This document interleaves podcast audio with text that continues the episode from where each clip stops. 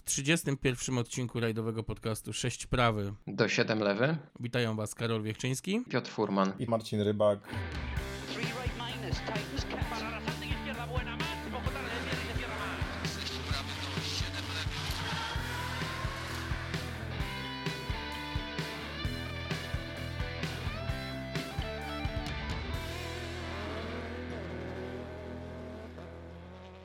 W ogóle zacznę od tego, panowie, że wielkie gratulacje.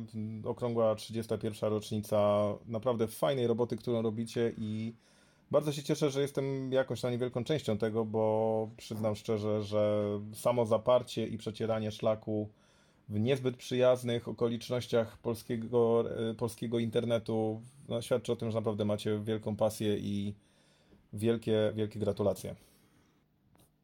No to Marcin się zdradził, że jest z nami. E, także witamy Cię serdecznie. W zasadzie byłeś przez cały sezon z nami i to, to fajnie wszystko wychodziło. Mm, no Mam to nadzieję, już drugi że ta sezon rozmowa tak dzisiejsza. Naprawdę.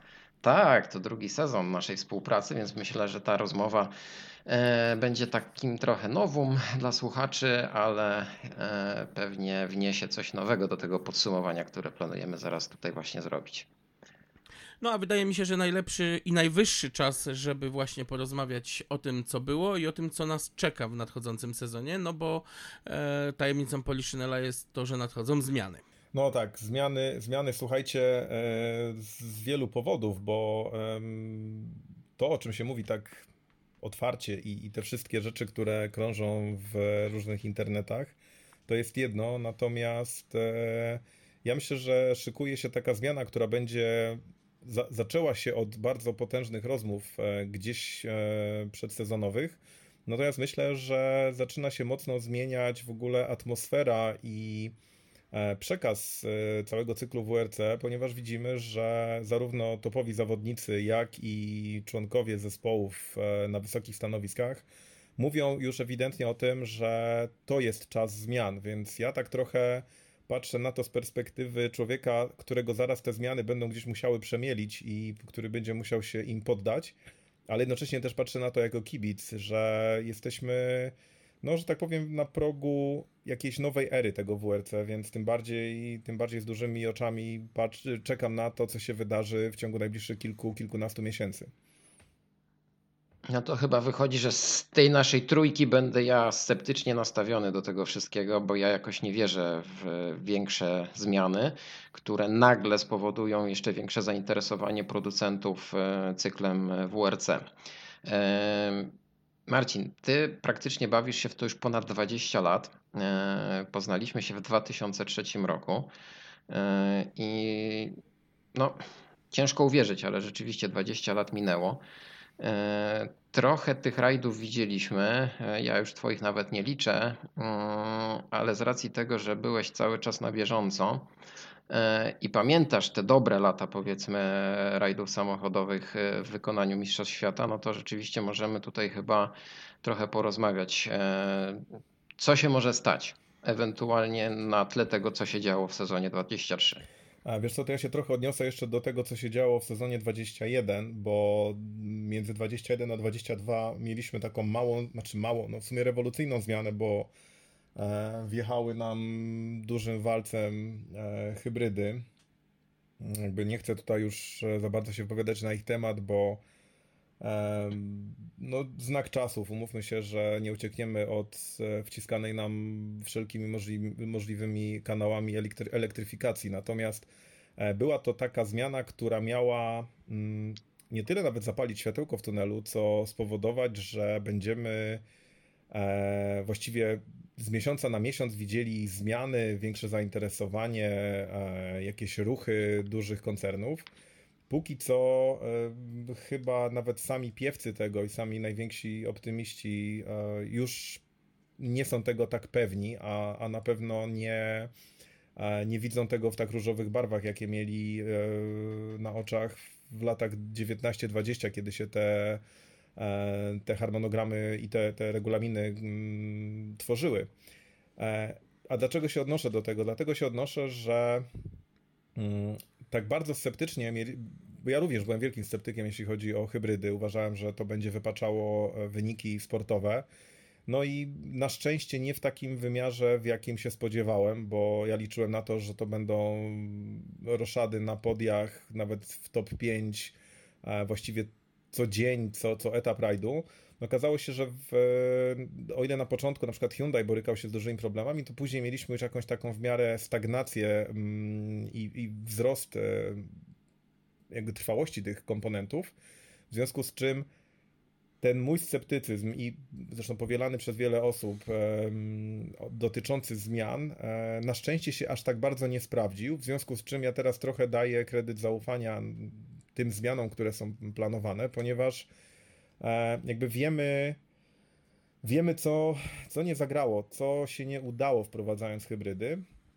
Mm, I tak naprawdę w dużej mierze o te punkty mm, trzeba będzie mocno walczyć, żeby w kolejnych regulaminach one się nie pojawiały. Zatem e, już widzimy pierwsze ruchy, w ogóle jakiś totalny kosmos, żeby wykastrować auta Rally One z hybrydy, żeby dopuszczać je do poszczególnych rajdów, czy nawet do poszczególnych odcinków. No, rzecz, która jest, która jest totalnie no, jakąś piramidalną bzdurą, bo umówmy się. Znaczy że... jest zaprzeczeniem tego, co miało być. Ja tego kompletnie nie potrafię Wiesz co, zrozumieć. ja bardziej podchodzę do tego w formie takiej. Zobacz.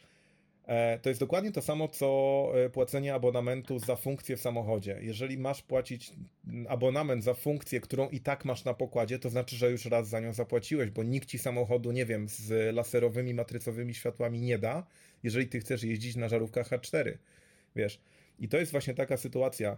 Opracowanie auta Rally One to nie jest kwestia tego, że o dobra, weźmiemy sobie wórca, teraz wyciachamy mu tutaj kawałek tunelu środkowego, włożymy jakieś akumulatory i to będzie grało. Nie, to jest auto, które jest, jest wymyślone od A do Z po to, żeby miało tę hybrydę, po to, żeby mm, nie miało centralnego aktywnego dyfra, po to, żeby miało krótszy skok zawieszeń i tak dalej, i tak dalej.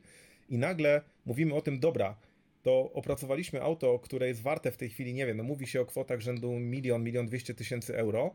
I dobra, wyciągniemy ten komponent i wrzucimy coś, co jeździło w 2021 roku niemalże. No to po co było rzeźbić, po co było tworzyć tę klasę, która tak naprawdę okazuje się, że no nie działa tak, jakbyśmy chcieli, więc jakby myślenie o tym na poziomie zredukujmy koszty, no to jest totalne mydlenie oczu. To nie o to chodzi. Ten samochód, owszem, będzie tak samo wyglądał, będzie prawdopodobnie tak samo jechał, ale to nie o to chodzi. To jest myślenie bardzo, bardzo krótkowzroczne i, i to będzie gwóźdź do trumny, jeżeli to zostanie no, utrzymane. No, no tak. No.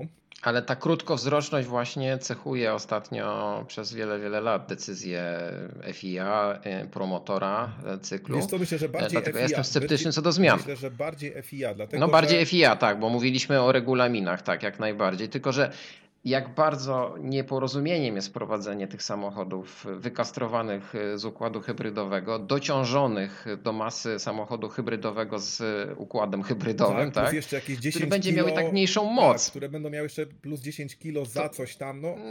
No, no bzdura na resorach. Nie, nie, nie, to jest, to jest rzeczywiście, to jest to, totalna pomyłka i totalna to znaczy, głupota. To by, miało, to by miało sens, y, ale tylko w przypadku takim, gdyby zostały dopuszczone, ja wiem, że to zabrzmi kompletnie absurdalnie, y, ale takie sytuacje zdarzały się chociażby nawet w Mistrzostwach Wielkiej Brytanii, y, żeby dopuścić samochody budowane chałupniczo w garażach. Słuchaj, no na pewno, e, na pewno pamiętasz. Andy Button, najlepszy dokładnie przykład. Dokładnie tak, dokładnie tak. Dokładnie. Auto, które jest jakimś totalnym, e, totalnym pojazdem kosmicznym. Oglądanie tego petarda. Natomiast jakbyśmy wzięli, wzięli gościa na, e, na przesłuchanie i zadali mu pytanie, ile na to auto przeznaczył pieniędzy i czy nie wolałby tak. startować topową, e, nie wiem, R5 na przykład, no to jeżeli wziąłby kalkulator do ręki, no to odpowiedź byłaby prosta. Ale on nie chce jeździć R5. On chce jeździć tak, czymś, tak, co jest z tak. kosmosu, co wyje, co kręci po 11 tysięcy obrotów silnik, albo, albo w ogóle, nie wiem, waży 900 kilo. E, o to chodzi. Jakby rajdy, rajdy to jest nadal Dokładnie. przygoda. No, no i tej przygody coraz, coraz mniej, mniej, mamy tak Niestety, naprawdę. Tak. tak. w WRC. I dobrze, bo też podeszliśmy do tego e, dosyć globalnie. E, może skupimy się na sezonie 23. Mhm. Rzeczywiście, no to drugi sezon e, z hybrydowymi rajdówkami. Mm, powiedziałeś o tym, że one dosyć szybko te samochody e, doszły do takiego poziomu, że nie były na tyle awaryjne, na ile się spodziewaliśmy trochę. E, sezon 23 to potwierdził, że to są dosyć udane konstrukcje, przemyślane, udane i oprócz tego, że każdy borykał się z jakimiś drobnymi problemami związanymi z tymi układami hybrydowymi przede wszystkim, no to jednak trzeba powiedzieć sobie jasno, że to są samochody dosyć udane i na tyle niezawodne, żeby zapewnić e, rywalizację na najwyższym poziomie. E, jak ty odczuwasz, Marcin? Czy różnica między sezonem 22 a 23 była jakaś drastyczna, czy w zasadzie jakoś to tak płynnie sobie przeszło, znormalizowało się i ten sezon 23, patrząc na to wszystko na żywo, e, był, był jednak inny? Wiesz co, był inny z dwóch powodów. Po pierwsze, fajną rzeczą było to, że E, widać było, wiesz, musimy sobie zdać sprawę z jednej rzeczy. W wielu rajdach w 2022 roku e, napędy hybrydowe były bardzo, mm, że tak powiem, przemyślnie urządzone w ten sposób, że ich wyłączenie bądź niekorzystanie z nich nie odbierało autom zbyt wiele mocy. E, na 2023 rok widać było, że przestano się bać tej hybrydy, przestano bać się tego, że ona może zdechnąć i to w ogóle spowoduje jakieś dramatyczne zmiany. E, I, I tyle. I tak naprawdę widać było dużo częściej, że jak tej hybrydy zaczyna brakować, to zawodnicy przyjeżdżają na metę, notując, nie wiem, 20-30 sekundowe straty i mówią: No, sorry, ale jadę bez hybrydy i nie mogę walczyć z najlepszymi. W 22 były sytuacje, gdzie ktoś przyjeżdżał bez hybrydy i potrafił zwyciężyć odcinek. E, bo, bo ta hybryda nie dawała takiego boostu, nie dawało to takiej, takiej przewagi. W tym roku mieliśmy sytuację, która ewidentnie pokazała, że ta hybryda i te tam 100 kW to jest, to jest coś, to jest wymierna moc, która jest przekładana na koła i, i można z tym walczyć. E, dla mnie rzeczą, która była bardzo na minus, e, było to, że o ile ta hybryda miała w zamyśle dać możliwość bycia bardziej eko, co jest totalną fikcją, ale miało tak być, w żaden sposób nie było promowane to, ale bardzo na to liczyłem, że na przykład te samochody są aż takie super fajne eko. I pamiętam sytuację z rajdu Monte Carlo z zeszłego roku, e, wyjazd z mety odcinka w miejscowości Entrevaux, e, gdzie auta zjeżdżają po odcinku, po mecie stop na układzie hybrydowym, przetaczają się dosłownie 200 metrów z górki, e, stają na mecie, zdejmują kaski, chłopaki zdejmują e, klamoty, wsiadają w auto, odpalają normalny układ e, napędowy i odjeżdżają na silniku spalinowym dalej przez miasto, które kończy się za jakieś 600-700 metrów. Jaki mamy przekaz. No, to było największe rozczarowanie dla nas wszystkich, chyba, tak. że to tak właśnie będzie Więc wyglądać. Jaki, jaki przekaz mieliśmy, mieliśmy od samego początku sezonu? sezonu? No taki, że ta hybryda jest dodatkiem, który ma pozwalać na dodatkową walkę na odcinkach, jakby większe prędkości i lepsze przyspieszenia, ale w żaden sposób nie pokazuje nam to, że o, słuchajcie, tutaj auto, które przed chwilą zakrzywiało czasoprzestrzeń, jest tak naprawdę taką samą hybrydą i takim samym elektrycznym autem jak nasz, nie wiem, już nie mówię o Citroenie Ami we Francji akurat, ale, ale nie jest jakąś, e, jakąś Toyotką hybrydową sobie, którą pyrkamy do, do sklepu. Eee, na pierwszy rzut oka, a tak naprawdę działa tak samo. Też po cichu, też e, bez spalin, też e, ekologicznie. No to się nie udało. Z drugiej strony, w, kiedy te auta wjeżdżały do Monaco, do parku Fermé i do serwisu przed e, strefą mm, mety, e, naokoło jeżdżą, nie wiem, galendy z, z 700-konnym motorem, które palą na, na kilometr tyle, ile moje auto na stówę, a auta rajdowe, które tam mogłyby pokazać, że są czymś innym, mogą przejechać na hybrydzie raptem 200 metrów. I na przykład to dla mnie jest rzeczą, która e, była regresem wręcz, bo w 2022 roku mówiliśmy często o tym, że o dobra, tutaj hybrydy mają jeździć ekologicznie, mają jeździć e, na elektrycznym, a w 2023 jakby totalnie się odeszło od tej, od tej narracji. Jakby ta hybryda w ogóle nie wiadomo po co tam była. I no, po prostu już wszyscy stwierdzili, że nie ma co bardziej okłamywać tak. E, ludzi, tak. Bo, bo, bo, tego się nie da inaczej wytłumaczyć. I z punktu widzenia. E, I tak, trzeba przejść do porządku dziennego. Z punktu widzenia odbiorcy, który, no ja, ja cały czas powtarzam, ja ciągle jestem e, wielkim fanem i wielkim kibicem tego sportu. Dla mnie, jako odbiorcy, istnienie tej hybrydy było totalnie e, niezrozumiałe w kontekście tego, że miało być to bardziej eko. I e, to cały czas, przez cały sezon gdzieś brzęczało w głowie, że kurczę, no gdzieś tracimy ten element takiej racjonalności. Z drugiej strony, patrząc na to, że te auta psuły się dużo rzadziej, mm, że mieliśmy dużo mniej sytuacji takich ewidentnych, typu e, no, przypomnijcie sobie e, sytuację z zeszłego roku z rajdu Chorwacji, znaczy z zeszłego, z 2022. Mm, Oliver Solberg wypada, obraca auto, bo się próbował ratować, uderza tyłem w jakieś drzewa, bach, samochód płonie doszczętnie. Mm, Dani Sordo e, spala na odcinku swojego Hyundai'a tak naprawdę w paręnaście minut. E, no w tym roku tego typu sytuacji nie mieliśmy, e, bo widać, że to wszystko idzie do przodu. To są, to są konstrukcje, które wpadając do rzeki, słuchajcie, no sytuacja właśnie z rajdu Japonii z tego roku, e, Formo i, e, i Sordo wpadają do rzeki. Ja byłem w tym miejscu, fotografowałem te samochody. Formo utopiony, jedna trzecia auta w wodzie. Sordo jedno koło i cały, cały ten zespół e, elektryczny, że tak powiem, e, też umoczony w jakimś bagnie.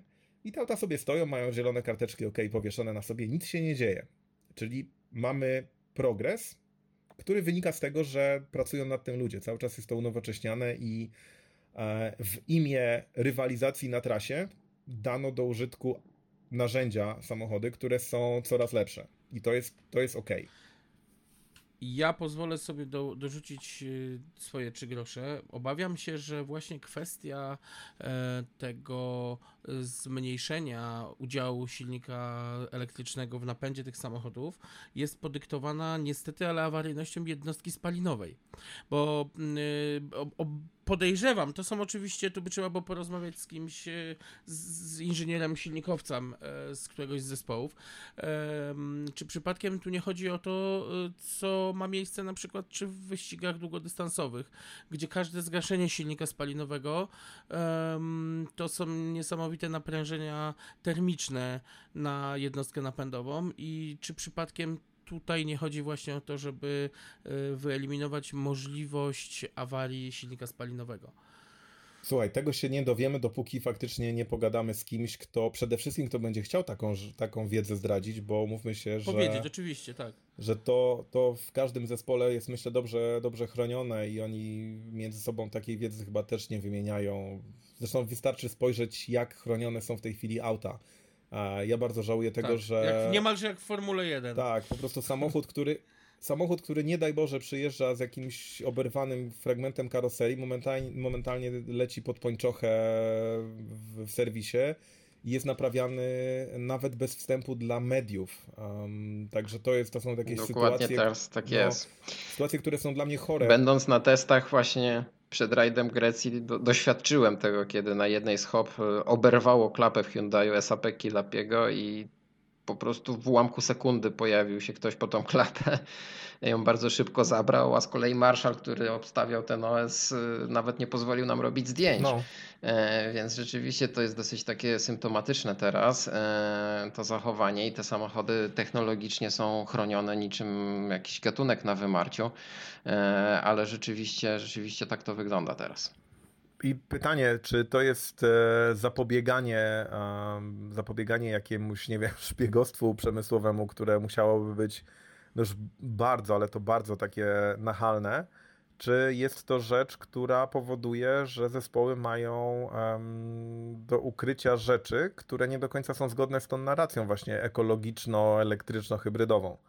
Bo ja zacząłem. Myślę, że o to chodzi. Ja zacząłem do tego w ten sposób podchodzić. Na pewno też jakaś część e, ukrywania rozwiązań technicznych e, ma tutaj miejsce. Zresztą e, kazus tego pałąka klatki bezpieczeństwa w Hyundaiu i, i, i, później kopiowanie tego przez, przepraszam, nie w Hyundaiu, tylko w Fordzie i skopiowanie mhm. go przez Hyundai'a z wadliwie nawierconym e, otworem, który miał odelżyć wzmocnienie, Tak, tak, z tak. którego wszyscy inżynierowie mieli e, kupę śmiechu, e, to też pokazuje, że jednak jest tam gdzieś ten element kopiowania tych rozwiązań, więc na pewno to też gdzieś rzutuje na to, że te auta są zwyczajnie chowane, a być może, tak jak mówicie, jest też coś, czego nie do końca e, producenci chcą pokazywać. Mhm. No dobrze, to może wystarczy technologii, zajmijmy się czynnikiem biologicznym e, i porozmawiajmy sobie o głównych bohaterach e, tego cyklu e, w sezonie 23. E, Bo chyba tutaj no, naj, najwięcej uwagi trzeba będzie poświęcić mistrzowi świata urzędującemu. Mm, Kalle Rovanpera miał przedziwny sezon, bronił tego tytułu. Udało mu się obronić finalnie oczywiście, ale nie było to takie łatwe, jak się okazuje. E, dobra, to ja mm, przyczepię się do jednego stwierdzenia. Nie udało mu się, tylko obronił. Bo e, No tak, tak, obronił. tak zdecydowanie, zdecydowanie jestem za tym, że to on go obronił, a nie dostał w prezencie. Mimo wszystko nie był to tak dominujący sezon jak mm, 22, ale jednocześnie no, pokazał, że tam, gdzie liczy się szybkość i tam, gdzie naprawdę trzeba mieć e, bolsy duże, to, to on je ma w wystarczającej ilości i mm, trudno powiedzieć, żeby ten tytuł był zagrożony, bo patrząc na rozkład rund i tego, jakie rajdy nas czekały w drugiej połowie sezonu, wiadomo było, że prędzej czy później Kale sobie te punkty tam pododaje, które, które są mu potrzebne. Drugie tyle dorzuci w, na Power Stage'ach, bo pamiętajmy, że jeśli chodzi o ilość punktów na Power Stage'u, to w ostatnich dwóch latach Kale ma chyba 70% punktów zdobytych na Power Stage'u ze wszystkich dostępnych. Czy 60 No kilka. tak, tutaj jakieś w pokazał, ogóle, że jest mistrzem końcówek. jakaś absolutnie, absolutnie absurdalna liczba. Pamiętając o tym, że on wygrywa dużo rajdów, więc jakby ten ostatni odcinek dla niego e, absolutnie nie ma taryfy ulgowej. E, I wiecie co? Ja usłyszałem o tym, że, mm, że będzie mniej tych startów e, tuż przed rajdem Japonii i jakby dla mnie była to taka informacja, która nie tyle mnie zadziwiła, co poczułem taką ulgę. Dobra, nie będzie wyczekiwania na Bóg wie który moment, nie będzie tego elementu zaskoczenia, że o, nie zgłosi się, nie wiem, na przykład do Monte Carlo i tak dalej. Natomiast przyznam szczerze, że patrząc na to, mm, jak wygląda w ogóle logistyka i, i em, całość kalendarza jako, jako taki jeden element, czyli od tego trzeciego weekendu stycznia do, do połowy listopada, em, widziałem, widziałem po Kale, widziałem po ojcie Tanaku, że oni są zmęczeni. Oni zwyczajnie gdzieś zatracają w drugiej połowie sezonu ten taki, em, tak, może nie tyle pazur, ale taką radość w oczach. Patrząc na nich widać po prostu, okej, ojciec miał swoje powody jeszcze dodatkowo, wiadomo, że tam swoje prywatne rzeczy musi doukładać, znaczy okej, dobra, ma prywatne tematy, kropka. Ja to, ja to nazywam, wiem o co ci chodzi, ja to nazywam lutowym syndromem skoczka narciarskiego. Tak, tak, że oni już myślą o E, tym, żeby, To jest taki moment. że planica i, Tak. i do domu, nie? I odpoczywać. I Tak. tutaj, tutaj myślę, że w wypadku Kale, e, ponieważ ja mam okazję Kale spotykać e, na różnych innych eventach i w momencie, kiedy spotkaliśmy się mm, na początku sezonu, to był maj w Mondelo na pierwszej rundzie Drift Masters, e, no, chłopak był po prostu w niebo wzięty. Tam nie było zmiłuj, tam totalny atak, każdy zakręt pełen ogień i, i wyglądało to super.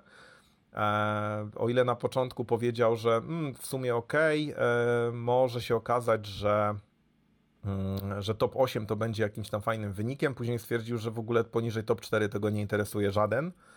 E, a na końcu się okazało, że jego występy na przykład w Japonii mm, w e, Formula Drift e, owocowały tym, że jak był drugi, to uważał, że przegrał. Więc jego podejście takiego fightera, totalnego walczącego o zwycięstwo w, każdym, w każdych zawodach, w których bierze udział, ma również ten element, że to spala. Jeżeli kroczy się od zwycięstwa do zwycięstwa, jest ok. Natomiast jeżeli nawet w pobocznych zawodach, nawet w jakichś em, rywalizacjach, które nie są tym głównym e, tematem jego życia, nawet jeżeli tam się pojawiają przegrane, to to wszystko zjada energię. Mm, Wiem to po sobie, jak to działa. Wiem, jak to działa na, osoba, na osoby, z którymi na przykład współpracuję. E, Jakieś z pozoru niewi- niewinne tak zwane porażki albo jakieś niepowodzenia, poskładane w ciągu roku w jedną całość, powodują, że gdzieś gaśnie w nas ta główna pasja, ten, ten główny power, który powinniśmy, um, powinniśmy mieć właściwie za każdym razem. Nie wiem, ja kiedy wyciągam aparat z plecaka, e, oni kiedy wsiadają za kierownicę. I ja wiem, że Kale przesadził w tym roku, bo te tury, które on gdzieś tam relacjonował na swoich social mediach, pięciotygodniowe, non-stop podróży, Japonia, Chile, znowu Japonia, Polska, Nowa Zelandia, e, no naprawdę tego jest dużo i pamiętajmy o jednej rzeczy, to jest chłopak, który mając 23 lata, od 15 lat jeździ rajdówką. Mm, to może wypalić, a ja wiem, że on chce jeszcze zdobyć bardzo wiele tytułów i daje sobie czas na to, żeby ten ogień znowu zaczął płonąć pełnym, pełną parą. On chce zdobyć wiele tytułów, ale jeszcze musi wygrać rajd Finlandii po drodze, ponieważ tego jeszcze mu brakuje. Tak? Dokładnie. Ale powiedz mi w takim razie, gdzie widzisz bardziej determinację? W samochodzie rajdowym czy w driftowozie? A, wiesz co? Słuchaj, drift to tak naprawdę jest jeden, jeden przejazd, to jest na najdłuższym torze, na jakim byłem, to jest około 40 sekund jazdy. A, więc umówmy się, 40 sekund jazdy, nawet jeżeli to jest 5, 6, 8, 10 nawet zakrętów z dwiema, trzema przekładkami, a, no to mówmy się, to każdy z nas jest w stanie utrzymać taką presję, tako, tak, takie ciśnienie, taką koncentrację. Natomiast jeżeli masz 3 dni eventu, to nawet jeśli zaczynasz ten event z pełną mocą, no to wystarczy, że coś nie kliknie, już nie walczysz o pierwsze, tylko na przykład czwarte miejsce i kończy się ten, ten ogień. Zobacz, e, Sep Ożie, który jest uzależniony od wygrywania, nie od rywalizacji. On nie, nie jest aż takim, e, takim fighterem jak Kale, e, ale jest uzależniony od, od wygrywania. W zeszłym roku absolutna wścieklizna, że nie wygrał Monte Carlo, ale hello, był drugi. Nadal porażka. W tym roku na rajdzie Europy Centralnej, po pierwszym odcinku, gdzie łapie kapcia i rozwala felgę, mówi w oficjalnym kanale WRC, że tak naprawdę jego już ten rajd nie interesuje, on chętnie by pojechał do domu. Czyli to wszystko w nich jest. Teraz kwestia jest tylko taka, na ile jest to przekazane do, um, do ogólnego słuchacza, widza i tak dalej. To są goście, którzy nie chcą jechać po drugie, trzecie, piąte, ósme miejsce. Okay, Serderidis byłby pewnie zadowolony, gdyby dojechał ósmy, tak? Ale ale dla niego to jest zwycięstwo. To jest facet, który nic nie musi, ma 50 parę lat i generalnie fajnie, że w ogóle jeszcze jeździ. Są tacy kierowcy jak, nie wiem, Imon Boland, który ma lat chyba 80, Henk Vossen, który ma też ósemkę z przodu. E, I to są goście, którzy jadą for fun. Natomiast ci tutaj, big boysi, dla nich, dla nich to jest ogień, dla nich to jest walka dosłownie o, o każdy metr, o każdą sekundę. W związku z czym Trudno jest porównać zaangażowanie, bo to trzeba rozłożyć na całe zawody. Jeżeli Kale na przykład rozwala, znaczy umiera mu motor um, na finalnej rundzie Drift Masters, um, to on wie, że okej, okay, dobra, nie udało się, zdobył najwięcej punktów w pierwszym biegu kwalifikacyjnym, zdobył, zdobył najwięcej punktów w drugim biegu kwalifikacyjnym i jedzie do domu. Nic więcej nie, nie osiągnie. Nie ma silnika, koniec, kropka. I są goście, którzy traktują każdy bieg jako totalnie osobne święto. I on, kiedy schodzi i wsiada do kampera, wygląda jak totalny przegryw. Czapka naciągnięta na oczy, dobra, cześć, nara, spotkamy się gdzieś tam, nie wiem, w, w Chile czy, czy na Akropolu, whatever. I już, i gościa nie ma. I możesz powiedzieć, ty, no dobra, gdzie ambicja, gdzie chęć spotkania się z kibicami, ale to jest właśnie ten level. Jego nie interesuje drugie miejsce, w związku z czym, jak czuje, że coś gaśnie, to woli zrobić krok do tyłu, żeby nabrać wiatru w żagle. I mam parę przykładów Czyli maszyna na... do wygrywania. Tak, mam parę przykładów na to, że takie postępowanie może mieć sens. Zobaczcie Seba Leba, który po zakończeniu oficjalnej e, kariery pojechał jeszcze w czterech rajdach. W dwóch klepnął Ożiera, mimo że Ożier dysponował wtedy teoretycznie lepszym autem. W jeszcze jednym prowadził, ale urwał koło. Więc teoretycznie był trzy razy szybszy od mistrza świata, który w tym sezonie zdobył tytuł. A Sep jechał już mhm. totalnie na odpuście, ale nadal był w walce. Więc No właśnie, i teraz No. pytanie, czy to jest. e, Bo ja zawsze Sebastiana będę, Sebastiana Lewa będę traktował jako taki moment przełomowy w historii Mistrzostw Świata. Bo taki był. ponieważ znając jego, tak, znając jego życie przed rajdami i to życie rajdowe, no to nie mamy takiego, takiej sytuacji jak Kale czy nawet Sepp Ogier, gdzie oni można powiedzieć są produktami pewnego rodzaju, rajdowymi produktami. E, W Lebie było więcej leba i człowieka niż e, tego robota do, do szybkiej wyczynowej jazdy. Myślę, że właśnie ten przełom nastąpił w przypadku Ogier, a w przypadku Kale mamy właśnie przykład takiego topowego, przepraszam za określenie, produktu. E, k- Tak, wiesz I co, teraz myślę, właśnie- myślę, że jedna rzecz jest do dodania. Kale nie jest produktem na przykład federacji, nie jest produktem e, jakiegoś programu Mm, rozwoju. tak, tak. Jest produktem pewnej wizji, którą z jednej strony zaszczepił jego ojciec, bo pa- wiadomo, On jest produktem legendy, fińskiej Dokładnie legendy tak. po prostu. ale ta legenda opiera się na tym słynnym fińskim sisu, opiera się na Tak. na tej magii, jaką daje prowadzenie samochodu. Em, Skąd się wzięły legendy takich kierowców, którzy tak naprawdę nie osiągnęli super wiele, jak patrzymy na statystyki, jak Toivonen, jak e, Marku Allen. To na przykład dwóch gości, tak? Jeden nigdy nie został mistrzem świata, drugi był uznany, z, ale był totalnym fighterem, który potrafił niszczyć wręcz to, towarzystwo, a drugi ma z kolei przydomek e, Maximum Attack. Jak patrzysz na ilość wygranych odcinków, no to szału nie ma, tak? Ilość wygranych rajdów też nie. A to jest właśnie ten, ten zapał do tego, żeby być najlepszym. Nieważne, czy się wygra, być najlepszym. No właśnie, nieważne czy się wygra. A tutaj jest e, syndrom tego bezwzględnego zwycięzcy. E, I to powoduje chyba takie przyspieszone wypalanie. A rzeczywiście, jak zaczynasz tak młodym wieku, jak zaczął Kale, no to mamy taki e, najlepszy przykład, właśnie, że ja spodziewałem się, że ta przerwa nastąpi. Tylko że nie tak szybko. przyjdzie prawda? moment okrojonego nie tak sezonu, szybko, no. ale nie spodziewałem się, że to stanie się już. I z Karolem byliśmy bardzo zaskoczeni, kiedy o tym się dowiedzieliśmy. Dywagowaliśmy i uważaliśmy, że nawet to w jakiś sposób może jest nawet trochę niedojrzałe, ale tutaj trzeba rzeczywiście spojrzeć na sprawę głębiej.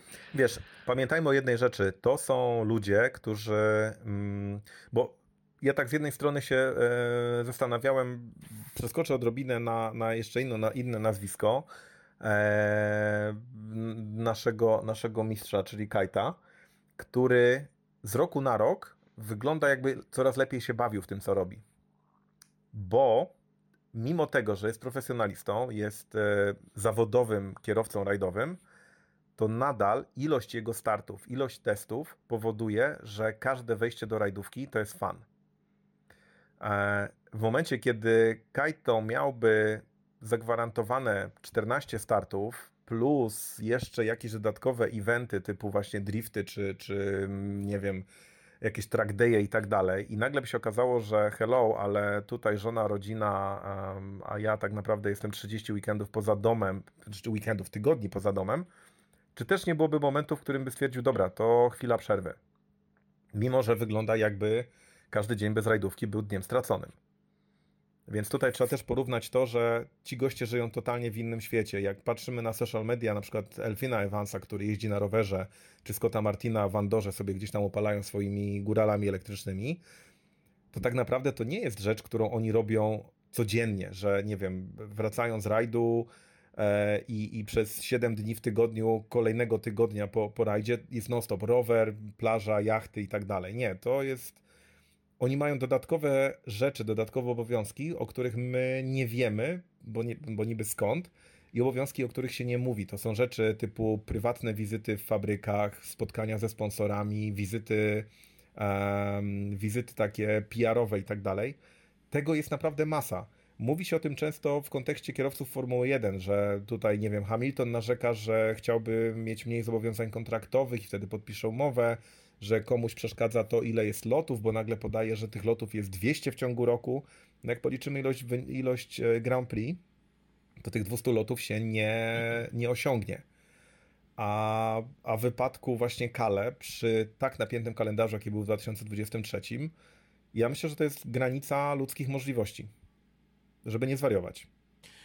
No tak, ale jednocześnie ja osobiście odnoszę wrażenie, że e, on też tego potrzebuje, że gdzieś tym driftingiem chłopak po prostu ładuje baterię, e, żeby utrzymać tą presję rajdów.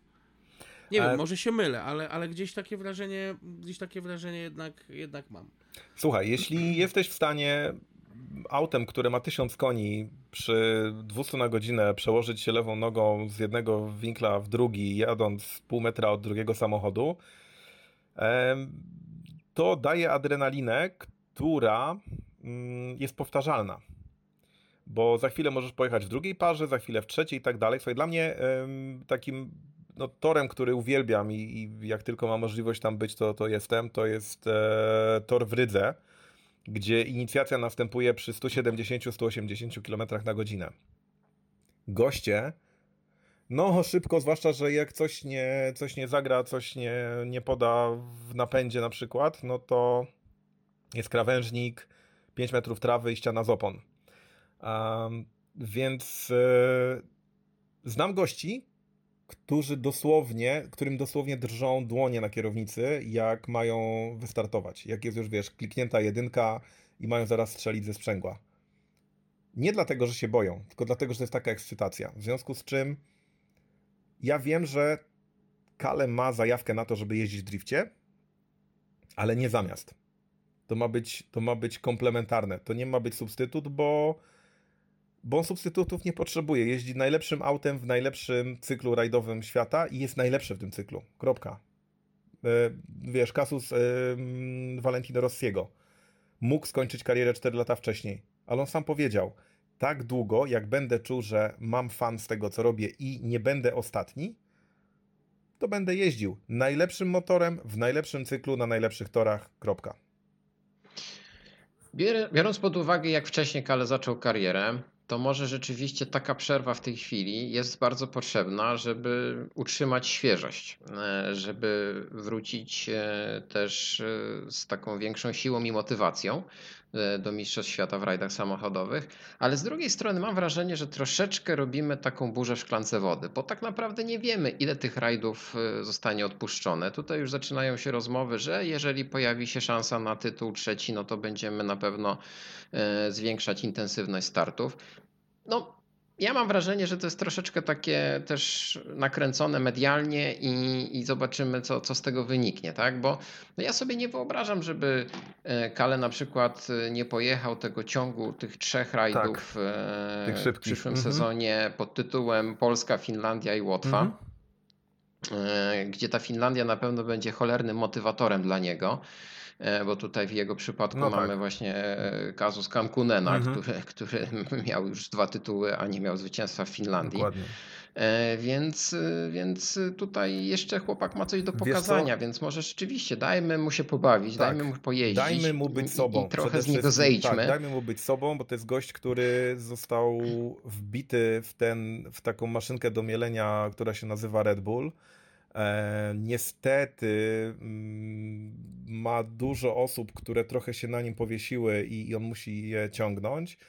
Plus jeszcze do tego wszystkiego w Toyocie osoba, która zarządza w tej chwili kontaktami z mediami, no jest żeby nie używać brzydkich słów, jest osobą bardzo specyficzną i bardzo, mm, bardzo oszczędnie miłą, w związku z czym też stwarza pewne napięcia, które też gdzieś tam się odkładają. No nie można być aż tak z kamienia, żeby te rzeczy nie, nie zostawały gdzieś z tyłu głowy. A wracając do tego, Piotrek, co powiedziałeś, że będzie zwiększana liczba startów. Dla mnie takim przykładem właśnie było to, co, to, co się wydarzyło z, z Lebem. Czyli emeryturka, pobawimy się trochę w wyścigi, dobra, cztery sezony tu, później rallycross, e, cross country, bla, bla, bla. I finalnie zapalamy zielone światło, bo odrdzewiał trochę za, za sterami 306 i nagle pojawia się opcja startu w, w C4, w, w C3, przepraszam, w WRC w rajdzie. I w tym sezonie, kiedy wystartował sobie for fun, wygrał Katalonię. Momentalnie pojawił się na stole kontrakt z Hyundai'a pojawiły się starty, które zadziałały, bo on znowu było podium, znowu były wygrywane OS-y, Potem chwila przerwy kolejna i pojawia się M-Sport. I w momencie, kiedy wygrywa, um, wygrywa Monte Carlo, momentalnie pojawia się opcja na dalsze starty. I co? Prowadzi w Portugalii, e, jest wysoko w Kenii. W Kenii też chyba prowadził do, do, do momentu tych pierwszych przygód. Potem w Akropolu znowu prowadzi i znowu awaria motoru nie wiadomo, co by było, gdyby pojechał cztery rajdy i w czterech rajdach na przykład był na podium. Czy by nie okazało się, że jednak mhm. kolejny sezon będzie w barwach e, zespołu z Kumbrii. I to właśnie tak działa. To, to jest, panowie. No, napędzający się, napędzający tak, się ja mam... tak, motorek. To znaczy, ja to określę jednym słowem. Osobowość. Dokładnie. Osobowość sportowca, tutaj, tak. osobowość tak, fightera. Nie mówimy tutaj o ludziach. Oni nie znają tak naprawdę tak, oni nie znają tak naprawdę innego życia. I powiem Wam coś ciekawego, bardzo charakterystycznego, jeżeli chodzi o osobowość zawodnika, osobowość e, sportowca. Miałem ostatnio szczęście porozmawiać sobie trochę z Andrzejem Koperem ostatnio. Hmm. I facet, który zbliża się w tej chwili do 70, praktycznie już od ponad 10 lat nie wsiadał do samochodu rajdowego. Wiecie co powiedział? Że często ma sen, że jedzie sobie trasą rajdu Elmot albo rajdu Karkonoskiego. Budzi się z, z kierownicą w rękach. Tego gościa to dalej prześladuje. Tego się nie pozbędzie nikt, kto na tak wysokim poziomie e, startował i brał udział w tej dyscyplinie. Słuchaj, Woj... E, I myślę, że. Mhm. Wojtek Młynarski napisał kiedyś Kale bardzo wróci. mądry tekst, że jeszcze w zielone gramy i i coś w tym jest. Chodzi. I coś w tym jest. No dobrze, no to e, Karol, ja z Tobą taką rozmowę odbyłem na temat pozostałych uczestników tego cyrku tegorocznych. E, może, może coś, nie wiem, o pozostałych właśnie powiemy. E, bo ja ciągle mam taką nadzieję i skierkę w przypadku Evansa, a ty z kolei odkryłeś e, świeżość w Nevilu, więc może tutaj ten temat wa warto znaczy, byłoby poruszyć teraz. Od początku startów Neville'a w Mistrzostwach Świata e, traktowałem go tak troszkę przez pryzmat zawodnika drugiego garnituru. No fajnie, jest szybki, jest bardzo szybki, ale to nie jest materiał na Mistrza Świata. Gdzieś tam z tyłu głowy cały czas takie coś mnie prześladowało. Natomiast y, w ciągu ostatnich kilku dni tak bardzo mocno przyznam szczerze, że przysiadłem nad jego onboardami, że przysiadłem nad y, filmami z testów. No i muszę odszczekać wszystko. Ja może dalej nie pasuje mi jego osobowość i jego charakter i to, że lubi dużo gadać i, i, i to jest taki dużo narzekać. opinion maker. Tak, i dużo narzekać. Natomiast e, całkowicie odszczekuję wszystko, co powiedziałem na temat jego umiejętności. E, to jest absolutny talent. To jest gość, który ma wszystkie cechy, by zostać mistrzem świata, poza jedną, poza szczęściem. A wiesz co, a ja mam takie, no takie dobra, spostrzeżenie, tak, ponieważ ym, ja powiem szczerze, nie przepadam. Jakby znam Tiriego wiele, wiele lat, jeszcze z czasów, e, że tak powiem, kiedy, kiedy mleko pod nosem miał, e, jeszcze sprzed IRC. Mm, I nie przepadam za nim, ponieważ dopadło go to samo co kilku innych zawodników, czyli trochę sodóweczka do głowy. Tak, tak, tak, tak, tak. Ale e, zawsze powtarzam, Czym się różni um, Andreas Mikkelsen od Thierry'ego Neville'a? Dwaj wielcy koledzy swoją drogą. Nie? Czym się oni różnią? No tym, że Neville nigdy nie jeździł Volkswagenem, w związku z czym nikt nigdy nie dowiedział się, na ile szybki jest Neville. I to jest rzecz, którą, tak jak ty mówisz, że odszczekujesz to, co, co, co mówiłeś, dla mnie Neville absolutnie ma wszystkie papiery na bycie mistrzem świata. Ma prędkość, ma jakby ciągłość, to, to bycie takim e, wywieraniem, wywieranie presji na innych. Natomiast wydaje mi się, że mimo wszystko, mimo tego, że potrafił wygrać pierwsze, znaczy wygrać, potrafił prowadzić w pierwszych dwóch rundach sezonu mm, w Hyundai, kiedy wydawało się, że to jest sezon Thierry'ego, to nie jest gość, który miał kiedykolwiek takie stuprocentowe narzędzie do tego, żeby ten tytuł zdobyć. To jest moje zdanie, ale mam parę argumentów, które mogłyby je poprzeć. Okej, okay, czy w takim razie, gdyby posadzić go do Toyoty, mógłby powalczyć y, z Perą? Myślę, że tak. Nie mówię, żeby wygrał. No, właśnie. No dobrze, ale tutaj też musimy uważać na takie zderzenie dwóch mocnych osobowości Tak. w jednym zespole. Właśnie o to chodzi. Ja się obawiam, co się będzie działo w Hyundaiu teraz. Ja wiem, co się Znaczy, będzie co działo się w będzie Hyundai. działo? No już, już widzisz, co się dzieje w Hyundaiu. Jeszcze No, sezon no, się o nie to zaczął, a chodzi, już no. panowie wymieniają między sobą takie kontaktowe ciosy. No tak, no ale to właśnie, czy to, czy to, czy to ich będzie stymulować, czy to ich zniszczy. No i teraz y, być może zestawienie dwóch y, tak mocnych postaci, ale troszeczkę w innym zestawieniu byłoby dla Neville'a lepsze. Może, może właśnie bardziej wyluzowany.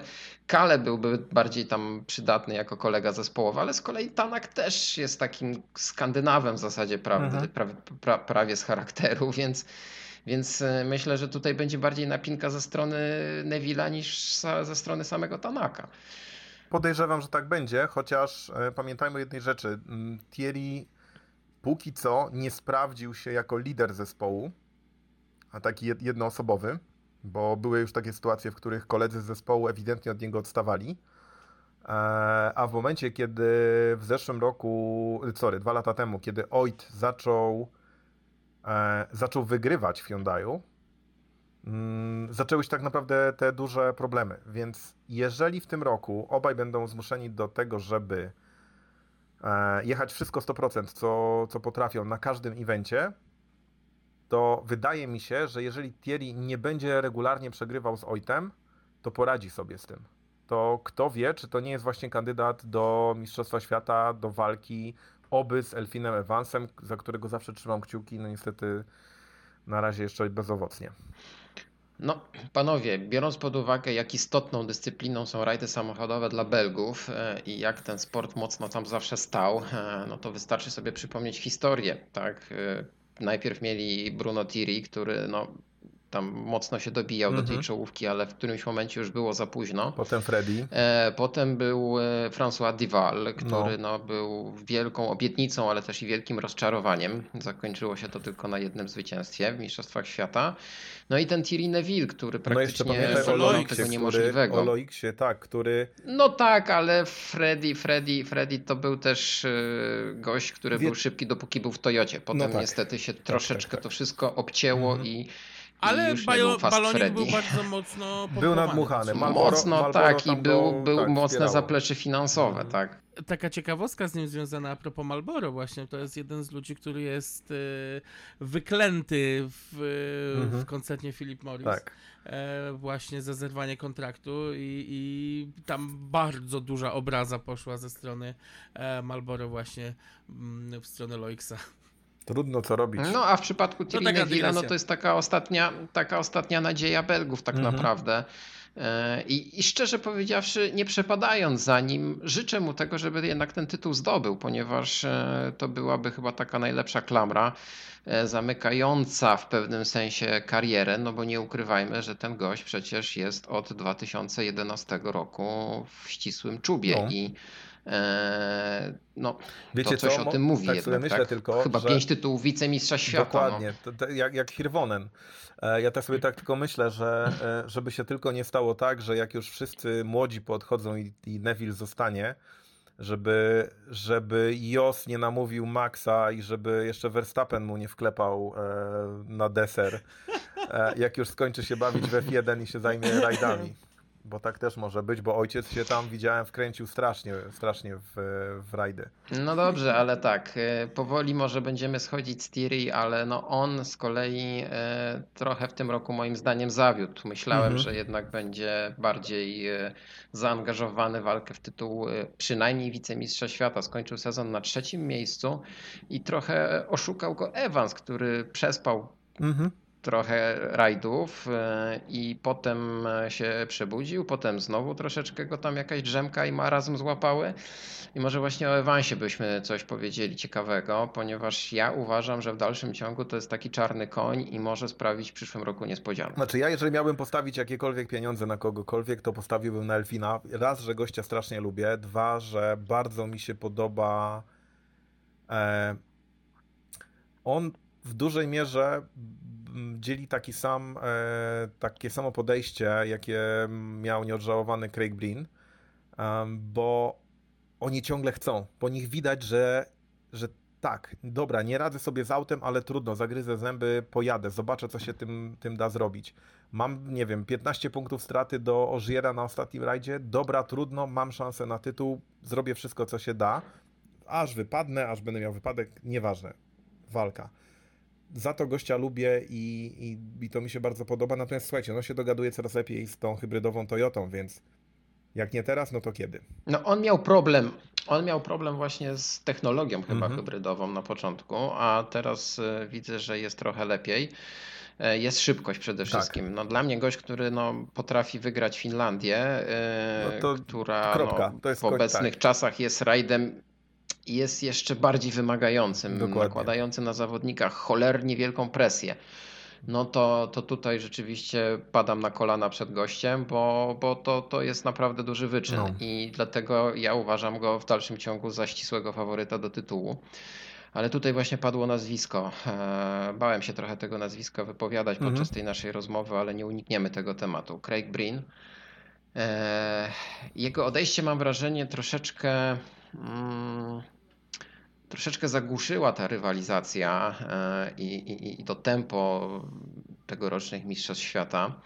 Może nie zapomnieliśmy o nim, może nie zapomnieli o nim jego rywale i koledzy, e, ale to też jest chyba taki dowód na to, że to w jakim tempie to się teraz dzieje, jak bardzo szybko to się wszystko dzieje, no to nawet śmierć jednego z czołowych kierowców, powiedzmy, bardzo szybko A, wiesz- mm, tak jakby została wypchnięta, może Wiesz co, emocjonalnie z tego może- wszystkiego. Może tak w takim kibicowskim e, środowisku, może tak, chociaż pamięta się o tym, wiesz, ciągle na każdym rajdzie, nawet w Japonii, e, irlandzkie flagi, jakieś, wiesz, zdjęcia poprzyczepiane na OS-ach, to, to, to cały czas jest.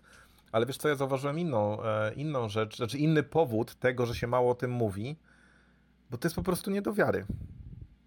Wiesz, dostałem, Tak, dostałem, e. Dostałem rocznik, ym, oficjalny rocznik, e, wiesz, McLeana, który, który spina w klamrę cały ten sezon. Tam, nie wiem, jedna czwarta zdjęcie jest moja w środku, więc jakby fajnie przeglądam, przeglądam, przeglądam i nagle bach, zdjęcie Craiga i sobie myślę, no, no jak, przecież to chwilę temu się z nim widziałem, tak? Przecież gadaliśmy jeszcze, no ale dobra, to już minęło 8 miechów. I wiesz, tak nagle myślisz sobie, hmm, okej, no dobra, trochę nie do wiary. Zresztą sam dobrze wiesz, że to jest tak, że jak mamy kogoś ciągle przed oczami, nawet jak już tego kogoś nie ma, jak masz kogoś przed oczami, to jego odejście to jest jakaś w ogóle abstrakcja, to czegoś takiego nie ma. Ja pamiętam, wiesz, pamiętam sytuację, kiedy tłumaczyłem do autoklubu mm, komunikat z BBC dotyczący śmierci Colina w wypadku, bo dowiedziałem się o tym tak naprawdę dosłownie minuty po tym, jak to się wydarzyło, bo, bo dostałem SMS od, od A ja się dowiedziałem od ciebie. Dokładnie. E, I wiesz, i to jest taki moment, kiedy tłumaczyłem ten artykuł i tak naprawdę do, w momencie, kiedy kliknąłem wyślij tego maila, tak zdałem sobie sprawę w ogóle, co ja, co ja tłumaczyłem, co ja przeczytałem. I, I z Craigiem tak trochę jest, że z jednej strony mamy, zobacz, wypadki e, Lubeta mm, w Chile, wypadki e, Lappiego w Chile. Gości odpina od drogi na czwartym biegu, pełny ogień, albo nie wiem, Formo w, na Monte Carlo, który jak, jak po grindzie wyjeżdża po Armco w- gdzieś w Maliny, spada z 15 metrów. Auto obrane totalnie do gołej klatki. Panowie wychodzą, strząsają, wiesz, łupież z ramion i lecą sobie na kawkę tego dnia. A tutaj mamy sytuację, która jest tak absurdalna i tak w ogóle nieprawdopodobna, że no, trudno, to, trudno to jakoś rozpisać na, na kartce i wziąć i uwierzyć. No. No, niestety, czynnik emocjonalny, psychologiczny to jest jedno, ale druga sprawa, utrata e, w takiej dobie kryzysowej tego, tej dyscypliny, tak wielkiego Mhm. zawodnika, tak ważnego zawodnika, który naprawdę, Wiesz co? ja wierzyłem w to, Zawodnika że jak jest w stanie zawodnika, przede namieszać. wszystkim człowieka, osobowości, bo Craig był, Człowieka, Craig tak. był turbo o- skromny, ale no. on miał mega osobowość i on tą osobowość, prawdziwość swoją sprzedawał na każdym kroku i to, było, to była największa wartość, tego nam brakuje. Będzie mi brakować tych emocji, tych właśnie prawdziwych emocji, których on się nigdy nie wstydził, które były takie prawdziwe i nakręcały jakiś ten czynnik ludzki, którego jest jednak trochę mniej. To znaczy, czynnik ludzki będzie tam zawsze, ale ten czynnik ludzki jest może mniej jest ujawniany w tej chwili jest e, wykastrowany przez publicznie. Tak. dyrektorów PR-u, przez rzeczników prasowych, niedorzeczników, tysiąc różnych rzeczy, poprawność polityczna ponad wszystko. I zobacz, Craig tak naprawdę był okej, potrafił różne brzydkie rzeczy powiedzieć Ostberg i momentalnie był, był krytykowany. Potrafił jakieś rzeczy powiedzieć Ożier, był krytykowany. Ostatnią osobą, którą ja kojarzę, która była w stanie wywalić totalnie wszystko w wolnym przekazie e, audio, czy, czy onboardowym, czy nawet na konferencji prasowej, był Gronholm. To był facet, no, który totalnie, to... totalnie nie wymiękał. I jak miał ochotę powiedzieć, że trzy biegi to wystarczająco, to po prostu to mówił.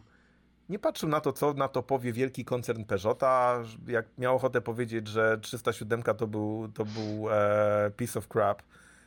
No, tak. tego nam I co oni w ogóle tam robią? Tak, tego, tego nam potrzeba. Słuchajcie, to nie jest, to jest jakby patrząc na to z perspektywy innych sportów, jeżeli w F1 spada deszcz, dobra, yy, miękniemy, odwołujemy wyścigi, przesuwamy i tak dalej. Tu jak nam otwiera maskę przy pace 50 na OS-ie, to zastanawiamy się tylko, czy lepiej wyglądać przez dziurę pod kierownicą, czy lepiej się wychylać w stronę pilota.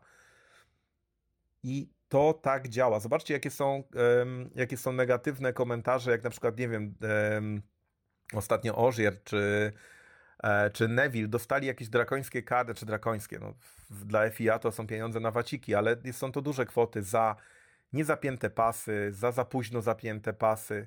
Pamiętajmy o tym, że ci goście mają taki poziom adrenaliny, że oni nie chcą się hamować. Oni są fighterami, to są gladiatorzy.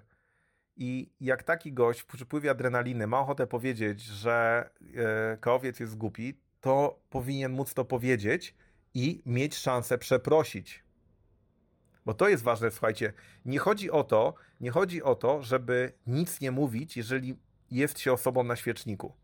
Przez wiele lat nic się nie mówiło na temat, powiedzmy, na przykład Grid Girls e, w Formule 1. Piękne dziewczyny, ubierane w skąpe stroje, stały i co? I pachniały, i wyglądały. Ale dla kogo one wyglądały? Dla gości, którzy chcieli je oglądać. I nigdy nie wiemy, kto je ogląda. Czy facet, który się będzie ślinił, czy kolejny Epstein, czy, czy ludzie, którzy po prostu przychodzą tam doświadczyć czegoś ciekawego, tej prawdziwej Formuły 1.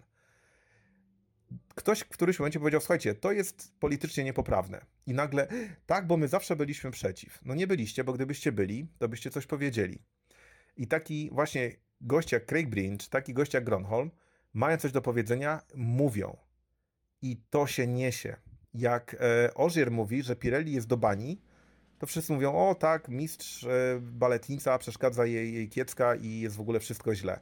Ale jak Ostberg w otwartym kanale powiedział, że i został później wypikany, że Pirelli to jest totalny, totalny bezsens i w ogóle ma dość tych opon, dość tej rywalizacji, dość tego, tego znaczka, to nagle ola Boga, bo użył słów publicznie uznanych za, za niewłaściwe. No sorry, ale kibice przychodzili do niego później na kolejnym evencie, zbijali piątkę dlatego, że ty, no w ogóle świetną rzecz powiedziałeś, bo my też mamy dość tego, tego dziadostwa. Wow. Czyli... No ale to właśnie my potrzebujemy, tak? Ci poboczni obserwatorzy potrzebujemy tej prawdziwej e, dawki emocji, my chcemy, żeby my chcemy walczących ludzi. po raz kolejny, że to są ludzie, tak? tak? My chcemy walczących ludzi, a nie jakieś wydumki. Wiesz, przykład. Jaką wartość ma pocztówka, która prezentuje zdjęcia dwóch zawodników w kombinezonach i jest wydrukowana w ilości 20 miliardów sztuk do rozdania.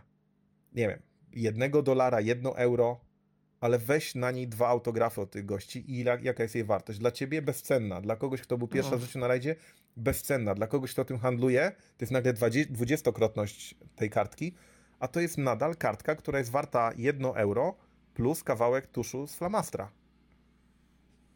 ale dla nas to są emocje. O, no to to jest właśnie... To jest power, to jest wiesz, No właśnie, a propos Brina, to trzeba przyznać, że to był człowiek, który był autentyczny. On był autentyczny w swojej miłości tak. do rajdów. Ja nigdy nie zapomnę, bo jak Rega poznałem na jednej z imprez organizowanych dla klubu Metro 64, mhm. gdzie gość przyjechał po prostu pełny entuzjazmu. On się palił do tego, żeby tak. na jakimś no, brudnym, starym lotnisku z II wojny światowej wsiąść w metro i między słupkami zacząć upalać. Tak. I widać było, że on się tym cieszył jak dziecko. Dokładnie coś dla mnie, dla mnie było to coś kompletnie niezrozumiałego. Facet, który ma najlep- dostęp do najlepszych samochodów rajdowych na świecie, on wsiadał do tego już wtedy dobrze 30-letniego metro i cieszył się tym wszystkim po Bo prostu. chciał. Tak.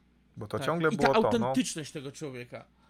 Dokładnie. No my z Karolem troszeczkę tak patrzymy na współczesnych kierowców przez pryzmat historii też i cieszymy się strasznie, jak ci współcześni kierowcy wsiadają w klasyczne rajdówki. I ostatnio z Karolem byliśmy w szoku, co Thierry Neville robił za kierownicą BMK M3 No, dokładnie. e, na belgijskich trasach e, i to zrobiło na nas niesamowite wrażenie. Chyba Karol, to ci pomogło e, odkryć Neville'a na nowo. Wiesz co, to mi pomogło, żeby, się, żeby, żeby mu się przyjrzeć i, i, i, i, i wtedy gdzieś zobaczyłem tą jego powtarzalność w torze jazdy, w punktach hamowania, coś, co nie spotyka się codziennie. Słuchajcie, ale to No tak ale samo. już no. o, o Nevilu, Tak, ale o to Nevilu zobaczcie, mówmy więcej. to jest to samo, to samo e, jaką estymą e, dodatkową obdarzono Leba po tym, jak po no, fizycznie końcu kariery, dużej kariery rajdowej, stwierdził, że mm, to ja teraz się będę bawił i sobie kupię e, 306 Maxi. I jakby to, że on ją kupił, stać go, mógłby sobie kupić 40 tych samochodów i pewnie by nie zbiedniał. Mógłby robić cudawianki, ale on kupił ten samochód, zgłosił się do rajdu, nie pamiętam, który to był, który to był event i oglądałem z tego, z tego rajdu trzy onboardy, w kolejności takiej, że dwa w ciągu dnia, jeden, jeden po ciemku. Jechał ze swoją partnerką, która wielkiego doświadczenia jako pilot nie ma, zwłaszcza przy tych prędkościach. Jak obejrzałem OS wieczorny, to stwierdziłem, wow, to jest naprawdę po 15 latach kariery ten koleś nadal mnie zadziwia. Nadal robi rzeczy, które są po prostu nielogiczne. E, I ludzie, którzy przyjeżdżali na te rajdy zobaczyć go w tej 306, nagle dostawali małpiego rozumu. Wow, w ogóle to jest prawdziwa jazda, to jest coś.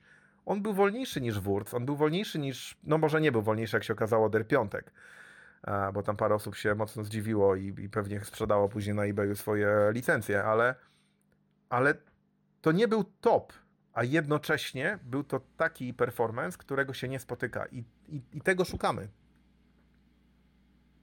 Tak, tylko widzisz, to jest, y, patrząc na przykład na Leba, to też jest kierowca, który em, jest bardzo trudny do pracy. Ja miałem z nim przyjemność pracować przy projekcie Huntera dla Mhm. ProDrive'u e, i na Sweet Lamp tam testowaliśmy, więc miałem przyjemność pojeździć z nim troszkę. Mm, to jest gość, który jest, st- on jest strasznym zapaleńcem do jazdy. Tak. Natomiast y, jeżeli już zaczyna się nudzić, że przejechał ten odcinek i on już wie, że on go szybciej nie przejedzie, Mhm. bo nie da się zjechać bardziej z drogi, bo tam leżą jakieś płyty, tutaj jakieś kamienie, tam stoi drzewo, nie w tym miejscu, co powinno.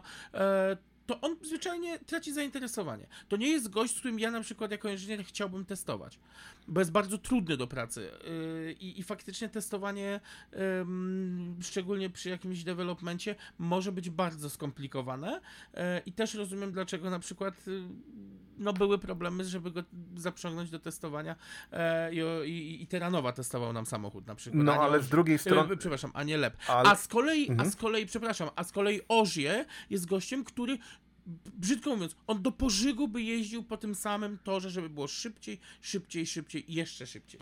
E, tylko wiesz co, to też się bierze z jednej rzeczy. Mm, Seb rzadko kiedy bywa szybszy od samego siebie. Jak on, ja ja wiesz co, pamiętam, Okej, jak, no jak z Robertem. Kubicą rozmawiałem, on zwrócił mi kiedyś taką uwagę. Zobacz topowych kierowców, jak progresują na odcinkach e, testowych, bo to jest jedyny odcinek, który możesz pokonać w miarę, Mhm. w miarę szybko i tak dalej.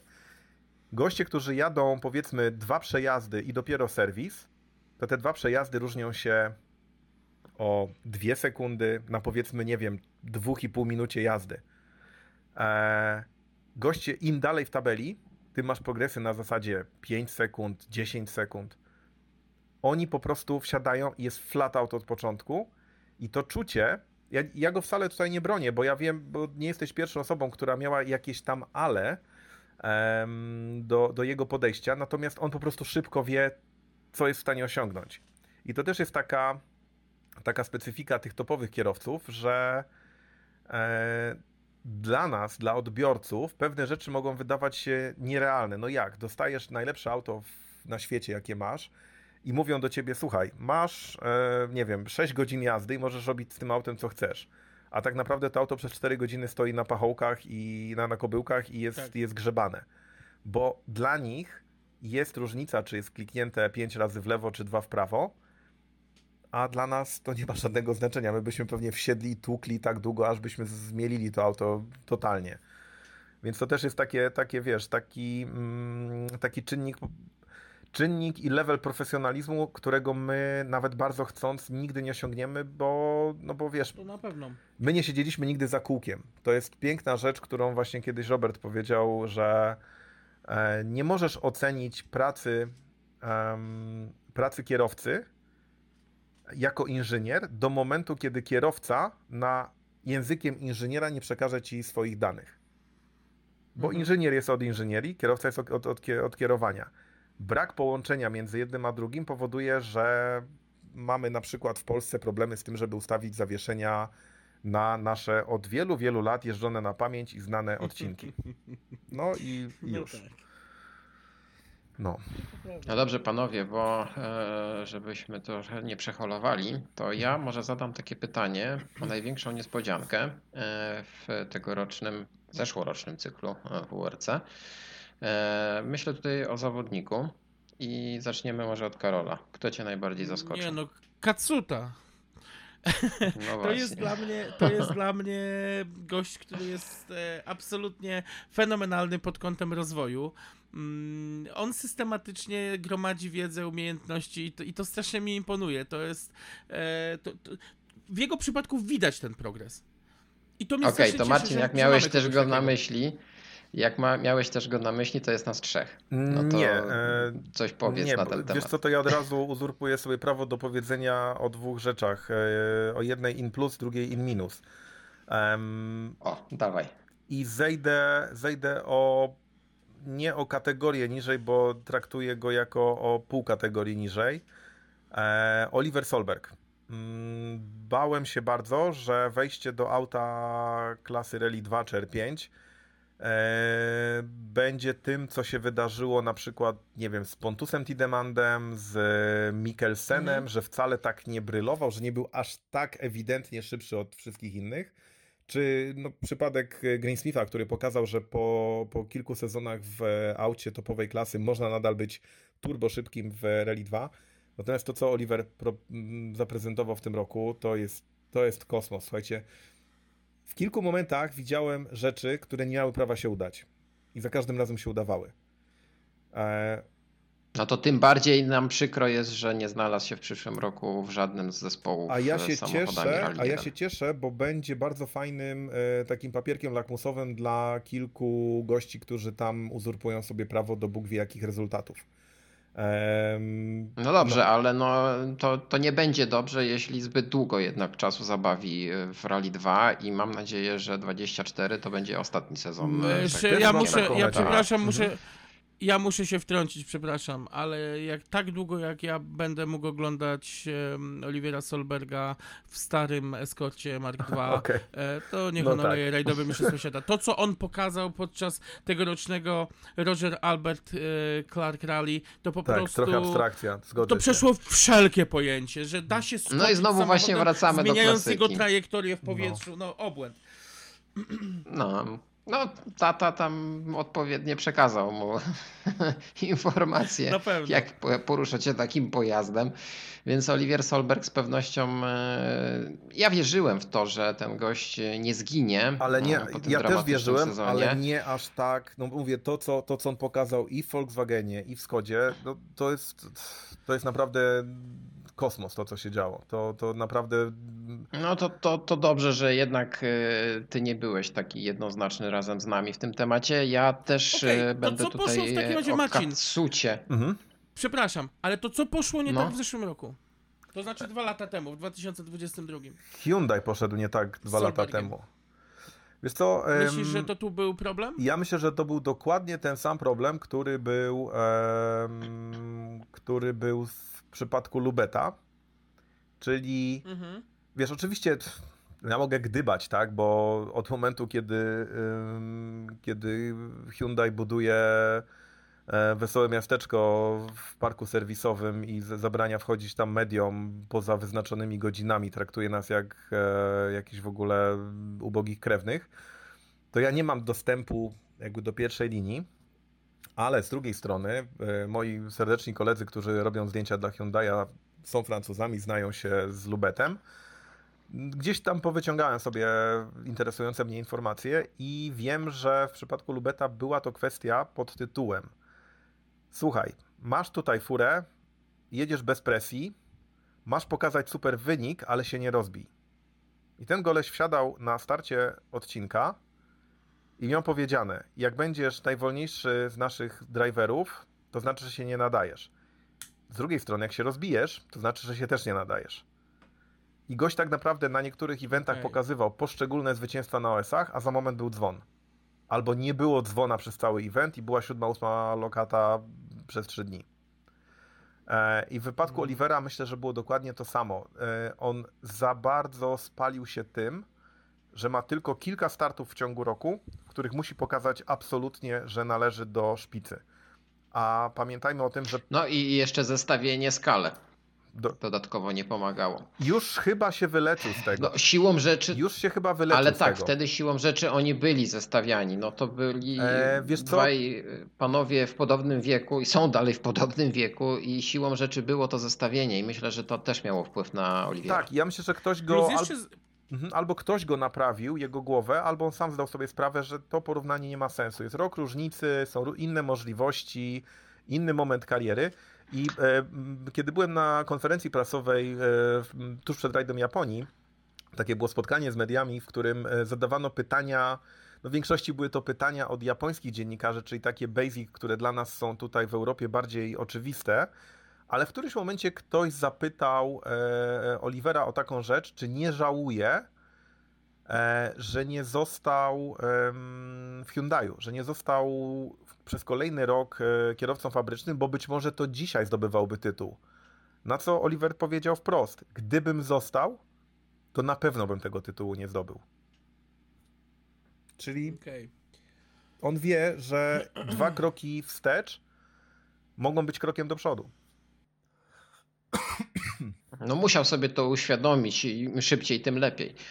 Tam jeszcze dochodzi y, problem, ja przynajmniej mam takie wrażenie, że dochodzi też problem samego nazwiska i napompowanych oczekiwań. Jednak Też e, już Cień historii, Ten, tak. Też już ten Tak. balonik e, powoli jest, e, jest przekuwany i też już to nie.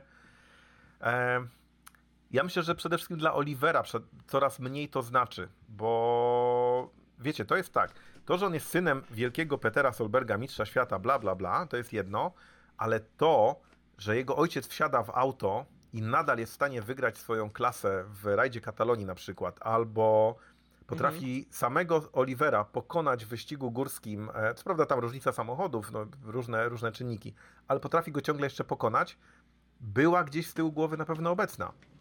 A w tym momencie to Oliver jest punktem odniesienia dla wszystkich kierowców w Rally 2.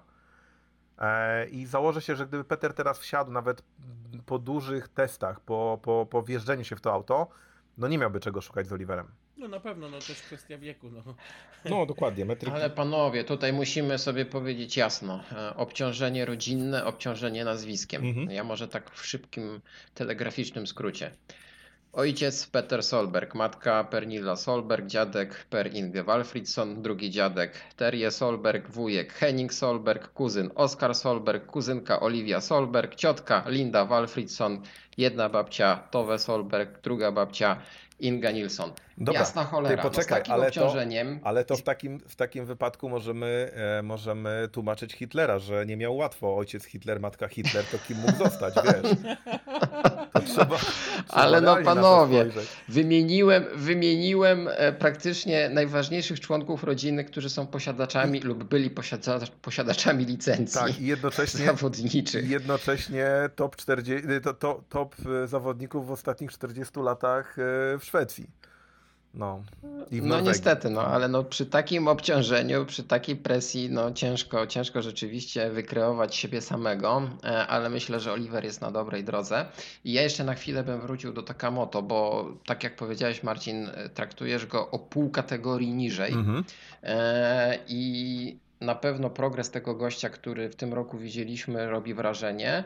I powiedz sam, e, czy to już jest koniec, czy jeszcze jest szansa na krok do przodu? Ale mówimy o, o Takamoto, tak? Bo ja nie, ja nie określiłem Takamoto tak, jako... mówimy o Takamoto. Ja nie określiłem, że Takamoto jest o pół kategorii niżej. Ja, mi chodziło o to, że Oliver nie, jest, nie jeździ w kategorii niżej, bo jego tempo jest, Okej. jest powyżej, czyli to, tutaj było to. Natomiast jeśli, No, jeśli chodzi o Takamoto, Źle zinterpretowałem. jeśli chodzi o No Takamoto, który notabene też, e, też zaczyna się wkręcać w drifting bardzo mocno i tam Kale już mu ulepił jakiś samochód i, i myślę, że coś z tego będzie.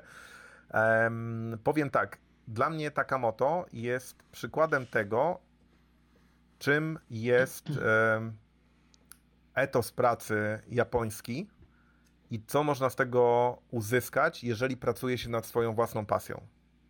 Bo znamy Japończyków, którzy pracują dlatego, że mają taką pracę od 8 do 16, mają, znaczy dobra, od 8 do 20, bo tam do 16 nikt nie kończy pracy. Od 8 do 20 pracują, wykonują swój zawód i tak dalej, są dumni z tego, co robią, ale to nie jest ich pasja. Natomiast tutaj 100%.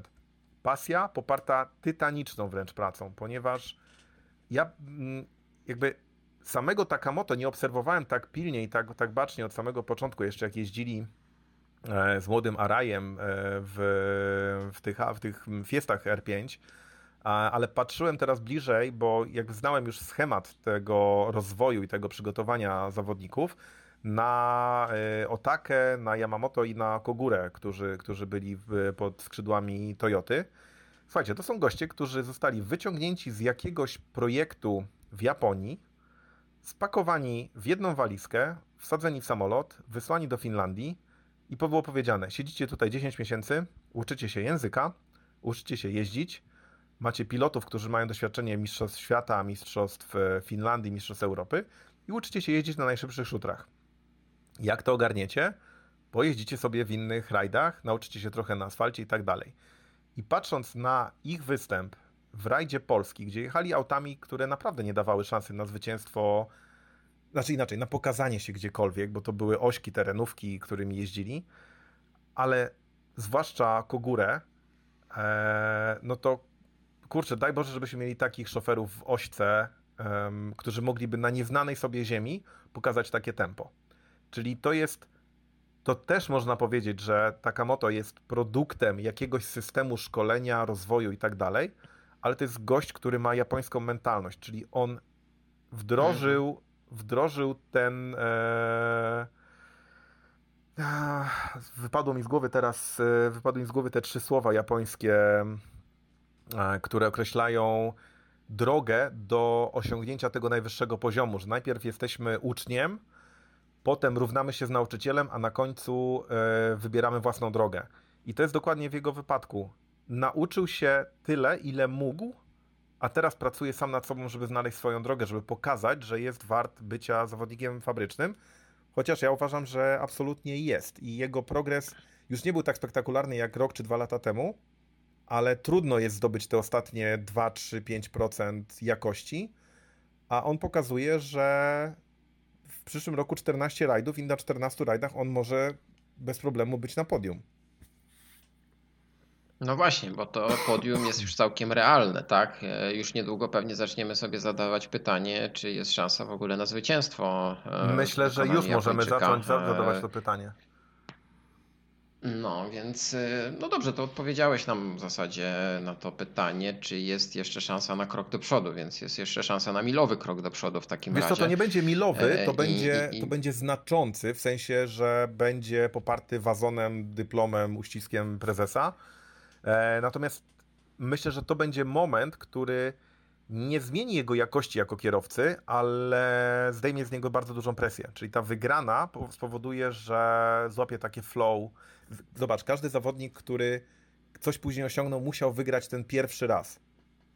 Pierwsze zwycięstwo Latwali w, w Szwecji, no to, to też był jakiś w ogóle moment, gdzie ludzie złapali się za głowy, jak to było możliwe. No tak to było możliwe, że w końcu wszystko kliknęło tak, jak powinno. I tutaj myślę, że, że, że to nastąpi. Dobrze. To może jeszcze e, na koniec e, zadam Ci takie pytanie. Znaczy, na pewno byśmy chcieli Twoją opinię usłyszeć na temat kalendarza zeszłorocznego i kalendarza e, tego, który jest przed nami. Ja wiem na pewno, że cieszyłeś się z jednego, że w kalendarzu 2023 nie znalazł się Raid Ypres.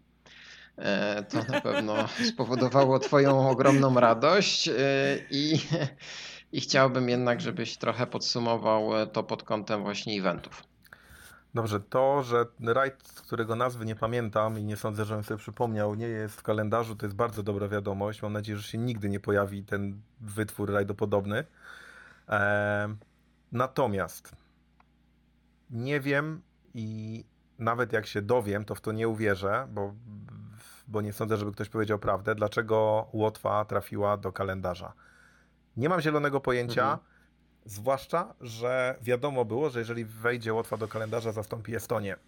Estonia jest najlepiej zorganizowanym rajdem. Kropka. W Estonii działa wszystko. Ja wiem, że to jest mały kraj, że może nie ma miliona mm, kibiców tak jak w Portugalii, że no tysiąc rzeczy można było powiedzieć. W Estonii działa wszystko. Wiesz, kiedy odbierasz dokumenty, wiesz, co ci przysługuje, wiesz, gdzie masz strefę, gdzie spotkasz kibica, wiesz strefę, gdzie, znasz strefę, gdzie możesz stać, gdzie możesz być blisko drogi. Wszystko działa, totalnie wszystko działa. E, jedyne, co nie działa, to to, że nie wiesz, gdzie będzie policja z radarami. To jest jedyna rzecz, która jest niespodziewana w Estonii.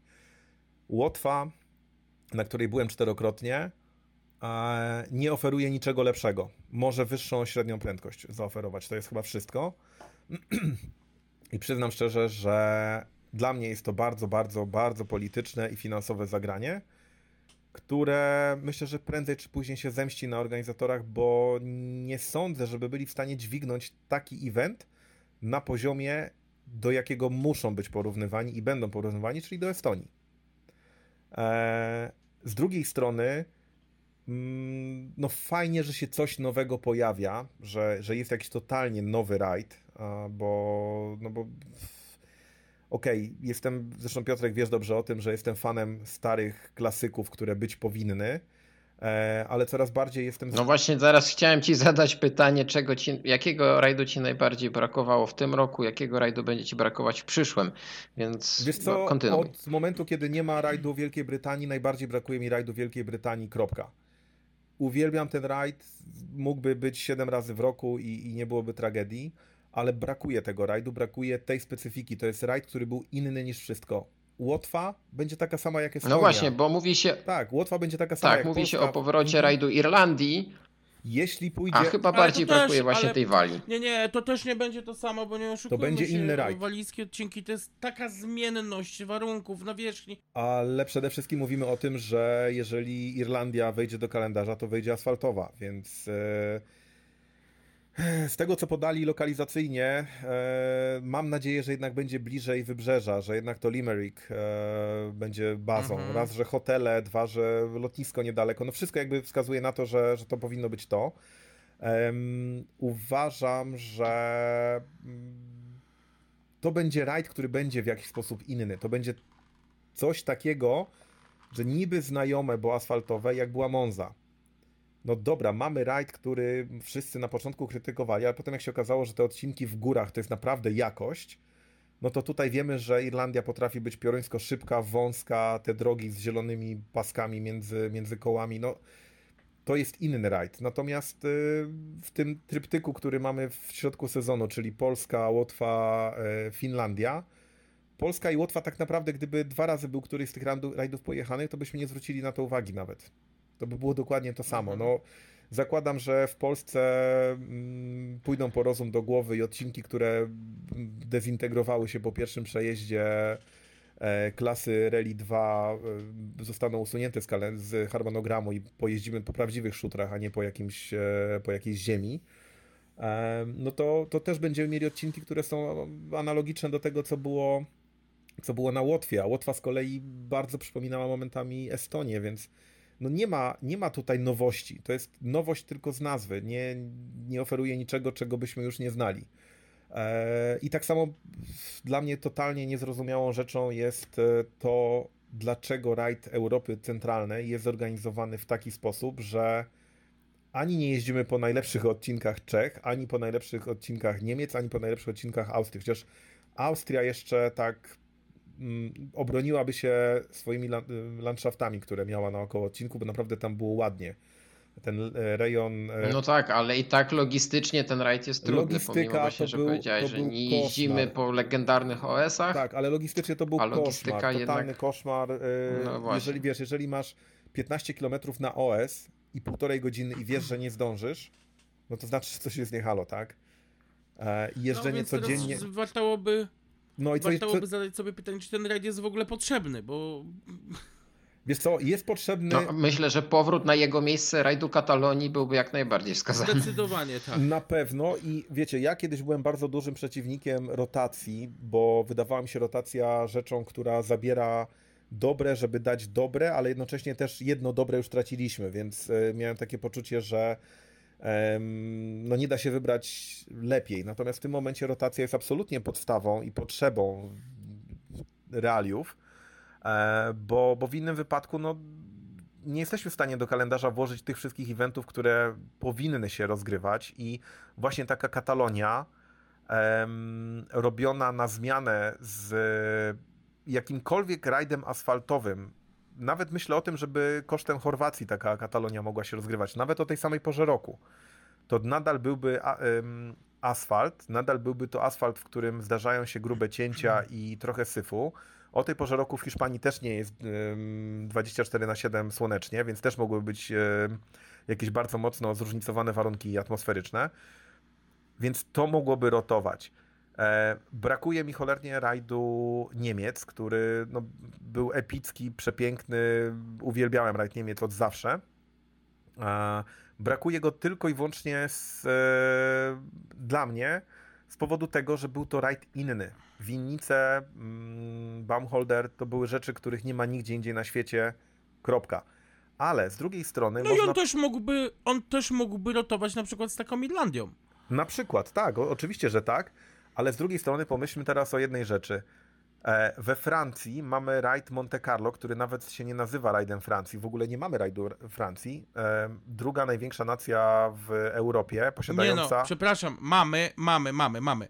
Tylko całe życie rajdem Francji był Tour de Corse. Mm, tak, ale, no, ale, ale, nie mamy rajdu Francji mamy. w WRC. Od czasu, kiedy, kiedy Korsyka wypadła z kalendarza, jest bida. E... No tak, tak, no od tego czasu tak, no. Więc mamy sytuację taką, gdzie 17 tytułów Mistrza Świata nie ma poparcia w, w rajdzie w tym kraju. E, w Formule 1 mamy e, Schumachera, mamy Vettela, mamy Nico Rosberga, mamy teraz e, Hulkenberga, który jeździ, ale od kilku lat nie mamy Grand Prix Niemiec.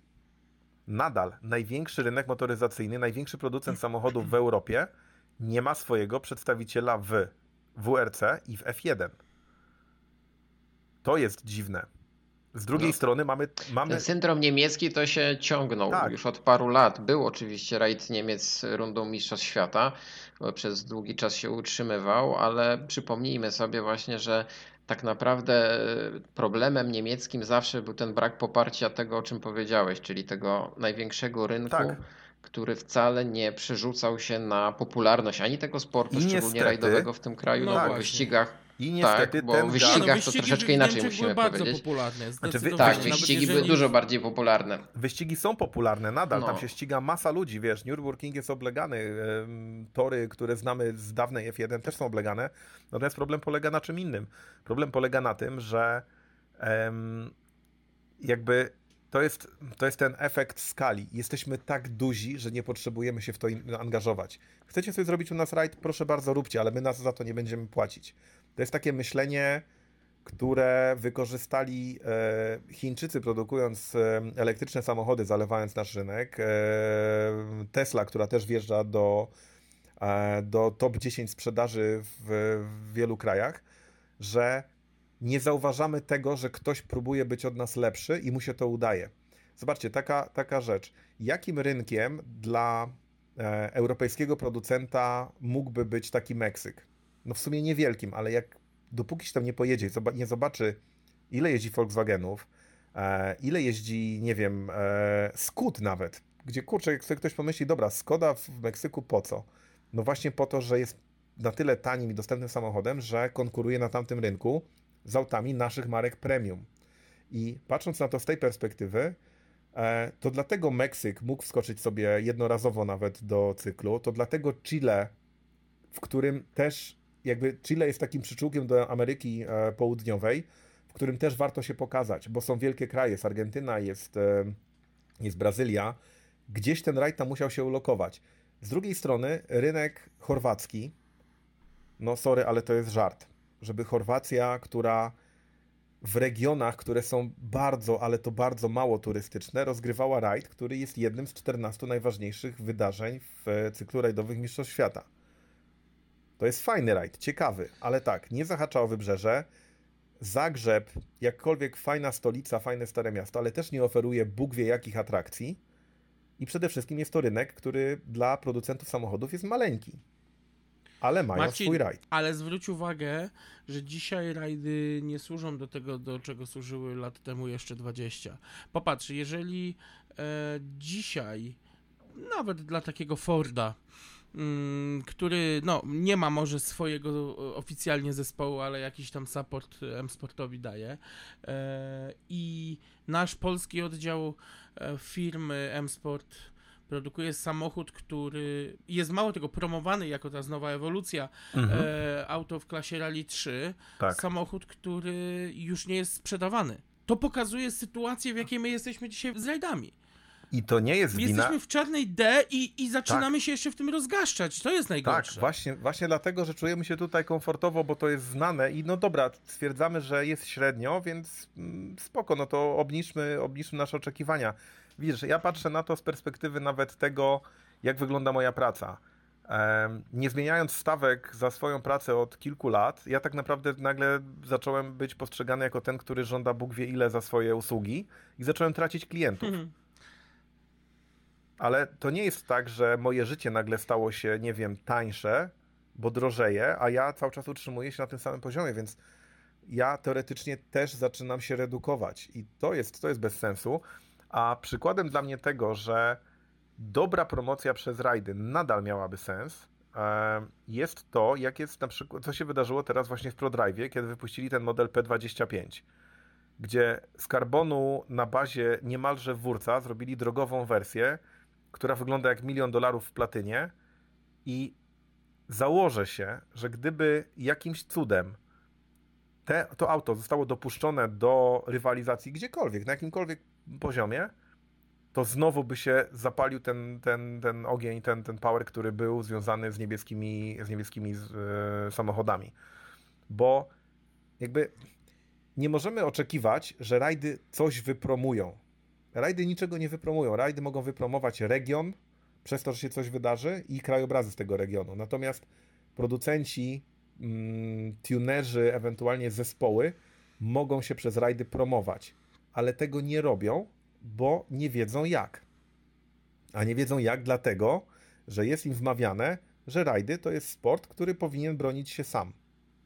A jak widzimy, się nie broni, więc to się kółko No zamyka. i, no i, i do tego też zmieniła się też strategia marketingowa samych producentów. Popatrz jeszcze, nie wiem, Peugeot 316, jak otwierałeś folder reklamowy, na, pierwszym stronie na pierwszej stronie spoglądał e, z pierwszej Tak. strony na ciebie Rajdówka. panicji w, Tak. w rajdówce, w dru- na drugiej stronie było auto drogowe.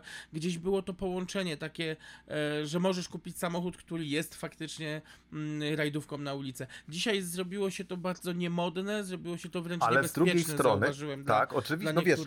Jeżeli dzisiaj auto krzyczy na ciebie, że odwracasz wzrok e, z przedniej szyby, e, auto, które jeździsz Tak. na, na co dzień, no to gdzieś do, dobrnęliśmy do jakiegoś totalnego absurdu, gdzie po prostu, wiesz, filmy typu Wally, e, gdzie, wiesz, gdzie ludzie nawet nie byli w stanie sobie sami z słomką, z napojem do, do, do dziaba trafić, stały się rzeczywistością. Natomiast zobacz, jaki sukces rynkowy, jakby przerosło to w ogóle oczekiwania, odniosła e, Toyota Yaris GR. Gdzie ludzie nagle... I zaj- ludzie chcą tych samochodów. Oczywiście, że chcą, bo chcą samochodów, które przywracają radość jazdy. Co z tego, że masz, wiesz, miałem okazję pojeździć Teslą, która faktycznie przyspiesza w te dwie sekundy do setki. Okej, ona przyspiesza w te dwie sekundy do setki, ale nie bardzo chce hamować, w zakręt pakuje się jak słoń, A poza tym po trzecim takim przyspieszeniu mi zaczęło być niedobrze. Więc mówię, okej, dobra, fajny samochód, fajnie, że na światłach będę szybki, ale być może nie dojadę do domu, bo wyczerpię akumulatory, albo się pożygam, więc wiesz, tu, tu nie chodzi o te emocje. Dobrze, panowie, No, wkraczamy na grząski temat, Tak. który niebezpiecznie przedłuży naszą rozmowę i nasze podsumowanie, ale tutaj padła jedna marka, mianowicie Ford, e, który był troszeczkę pomijany przy tej e, naszej no bo dzisiejszej zasługuje rozmowie. na osobny, na osobny zapytać, rozdział tej dyskusji. Tak, ale ja może nie będę tutaj podsumowywał e, sezonu 2023 w wykonaniu M-Sportu, a chcę cię tylko zapytać, jak, e, co, co myślisz o doborze kierowców na przyszły sezon? E, I czy tutaj jest jakiś czarny koń, czy raczej jest czarna D i, i będzie jeszcze gorzej niż było? Wiesz co, ja bym bardzo sobie życzył, bo mm, bardzo bym sobie życzył, żeby M-Sport regularnie dowoził punkty i to punkty wynikające z jazdy, a nie z tego, że się inni wysypali. Bo musimy wzią- wziąć pod uwagę to, że jeżeli będą jechały 3 albo 4 Toyoty i 3 albo 4 mm, Hyundaie, no to tak naprawdę te punkty to tam będą jakieś pojedyncze. Życzyłbym sobie, żeby dwucyfrowe punkty przywożo, przywoził zespół e, Corrite. Natomiast jeśli chodzi o dobór kierowców, miałem okazję Monstera pooglądać trochę w e, czasie startu w Mistrzostwach Europy, kiedy jeździł tam od sezonu chyba 2018. Jedyne, co mogłem o nim powiedzieć, że jest odważny.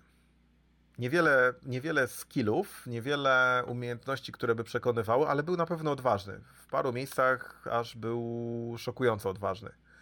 Z drugiej strony Formo, które, który dowiódł, że jest odważny, bo, bo parę dzwonów, które zaliczył, były naprawdę epickie. Em, póki co nie dowiódł, że potrafi regularnie, bo na pojedynczym starcie zrobienie dobrego wyniku to jest jedno, ale utrzymanie takiej, takiej pasy przez 3-4 rajdy to jest zupełnie inna para kaloszy.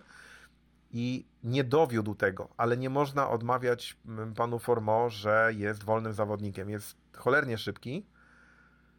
Tyle tylko, że jeżeli ktoś, kto jest bardzo szybki, a za, zarzuca mu się dużą ilość błędów, zostanie liderem zespołu, a musi im zostać, no bo jakby jego doświadczenie w stosunku do Mustera jest dużo większe, czy on sobie z tym poradzi? I tu bardzo mocno wątpię i no. I nie wiem, czy to nie będzie koniec kariery. Dobrze, będzie liderem zespołu, będzie liderem zespołu, ale będzie też e, miał o tyle komfortową sytuację, e, że Monster mu nie będzie mógł zagrozić e, w tej Mm, pozycji. Wiesz co, ja e, myślę, że lidera, on nie tak? patrzy i on już chyba nie patrzy na kolegę z zespołu w ten sposób. On, on się będzie teraz chciał równać z tymi, którzy jadą e, w innych zespołach, bo ja myślę, że on jest zbyt ambitny, żeby porównywać się z kimś, kogo myślę, że będzie pokonywał bardzo regularnie. Bo trzeba pamiętać o jednej rzeczy, że No Właśnie, więc jakby oni jeżdżąc takim samym samochodem, czyli w kategorii Rally 2, e, nie stanowili dla siebie konkurencji. To znaczy Munster oczywiście e, pokazał w dwóch rajdach, że, że było dobrze, że było fajnie, ale to było trochę kosztem tego, że albo stawka była bardzo biedna, albo się stawka wykruszyła. Natomiast w momentach, kiedy stawka się zebrała cała i byli goście z Tok Sportu i nie wiem, Rossellowi mm, działało auto, no to Munster tak naprawdę nie miał za wiele do powiedzenia i jakby fajnie, że dał mu Serderidis szansę pojechania w, w Rally One e, w dwóch startach, natomiast mm, kurczę, ja myślę, że przed nim jest długa, długa droga do tego, żeby w ogóle okiełznać ten samochód i liczę, że realnie gdzieś dopiero może Portugalia będzie takim momentem, w którym będzie można powiedzieć, czy on w ogóle e, dorównuje e, Munsterowi. Mam nadzieję, że tak, mam nadzieję, że się przełamie, bo jakby nie można mu odmawiać tego, że totalnie się nie nadaje. Mam, znam co najmniej 10 kierowców, którzy nie, nie nadawaliby się bardziej, ale a, no tu będzie, tu będzie myślę spory problem, żeby to było dwóch równorzędnych kierowców od samego początku. Okej, dobrze, na taki definitywny koniec, Mhm. no nie może zabraknąć pytania o naszych e, polskich kierowców, e, Kajetan Kajetanowicz i Miko Marczyk. E, Po raz kolejny zaliczyli ten cykl WRC2. Mhm. E, Co cię rozczarowało, a co cię zaskoczyło in plus y, w, przypad- w obu przypadkach? No bo, właśnie, bo wiesz tutaj co? nie chciałbym już bardzo rozdrabniać. Jasne, dobra, to tak, tak e, postaram się to zagęścić. W momencie, kiedy zaczęliśmy mówić o e, pozostałej e, części stawki, na tych największych e, pozytywnych i, i znaczy pozytywnych zaskoczeniach, na, największych niespodziankach, to jednocześnie chciałem powiedzieć o niespodziankach in minus. I jedną z tych niespodzianek, ale w parze, mm, jest, e, są wyniki, bo nie mówię, że podejście, ale wyniki Mikołaja Marczyka i, Szymona, e, ale w parze z Erikiem Cajsem. Pamiętam, jak widziałem to, co się działo na rajdzie Barum, kiedy Cajs, e, ten słynny Barum, gdzie na ostatnim odcinku Cajs oddał zwycięstwo Kopeckiemu. Cajs jechał tam no, jak nawiedzony, kompletnie. To, były, to był absolutny flat out od pierwszego do ostatniego odcinka. I Mikołaj Marczyk, porównywalny jeden do jeden, nie wyglądał na, wolni, na wolniejszego zawodnika. Oni naprawdę jechali w bardzo, no oczywiście na takich jakichś absurdalnych cięciach na pinduli gdzieś w lesie po ciemku, no to widać było, że, że Cajs y, prawdopodobnie był więcej razy niż dwa na zapoznaniu na tych OS-ach, a przynajmniej jechał wcześniej te odcinki, więc też mógł je znać. Natomiast byli porównywalni. W Mistrzostwach Europy w niektórych startach typu Rzeszów Cajs pokazywał jakieś tempo w ogóle z kosmosu. E, Mikołaj też po, potrafił być bardzo szybki e, i na Barumie, i, na Węgrzech, i w rajdzie Rzymu też sobie radził fajnie. I nagle przenosimy ich na arenę Mistrzostw Świata i to są dosłownie jakieś minimalne przebłyski, bo powiem szczerze, dla mnie Cajs w minionym sezonie jedynym rajdem, na którym w jakikolwiek sposób zachwycił, to było Monte Carlo. Wszystko, co się wydarzyło później, było totalnym regresem. Za dużo wypadków, za dużo błędów, za wolno, za mało, za mało ciągłości w tym, w tym wszystkim. Natomiast e, patrząc na ich rywalizację, miałem wrażenie, że to są goście, którzy naprawdę zamieszają coś w tej stawce. Okazało się, że nie. I o ile w wyniku, e, na wyniku Cajsa mogła mm, w dużej mierze zaważyć jego nieznajomość szutrów, bo no, w Czechach nie ma rajdów szutrowych, więc, e, więc nie mógł się tego uczyć, no to Mikołaj pokazywał, że na rajdzie Polski jest absolutnie no, topowym w Europie driverem, który potrafi na tych mega trudnych, mega szybkich odcinkach jechać absurdalnie szybko. Ale w tym roku pojawiło się dwóch gości, którzy, jechało, którzy jechali jeszcze szybciej i Mikołaj gdzieś doszedł do jakiejś ściany. Tak mi się wydaje. Byłem na pierwszym odcinku tam, No gdzie, właśnie. tam gdzie się e, wypluł za drogę i ja już widziałem dwa zakręty wcześniej po hopie, że, że tam nie ma kontroli, że to jest po prostu taki ogień, że za chwilę będzie problem. No i problem się pojawił dwa zakręty za mną, kiedy już słyszałem, że jest problem z hamowaniem, ze zbijaniem biegów i wypadł. Szczęśliwie wypadł tak, że zawodnicy, mm, którzy, tam dwa wypadki jeszcze były dalej, dwa samochody skończyły tam jazdę, Mikołaj się odbił od drzewa i pojechał za moment dalej. Ale to był taki moment, gdzie widziałem, że dobra, to jest limit i zobaczymy, co z tego limitu da się zbudować. Zbudowało się trzecie miejsce za Ostbergiem i za Padonem. Ale zarówno Ostberg, jak i Padon na, e, na arenie WRC 2 są topowi.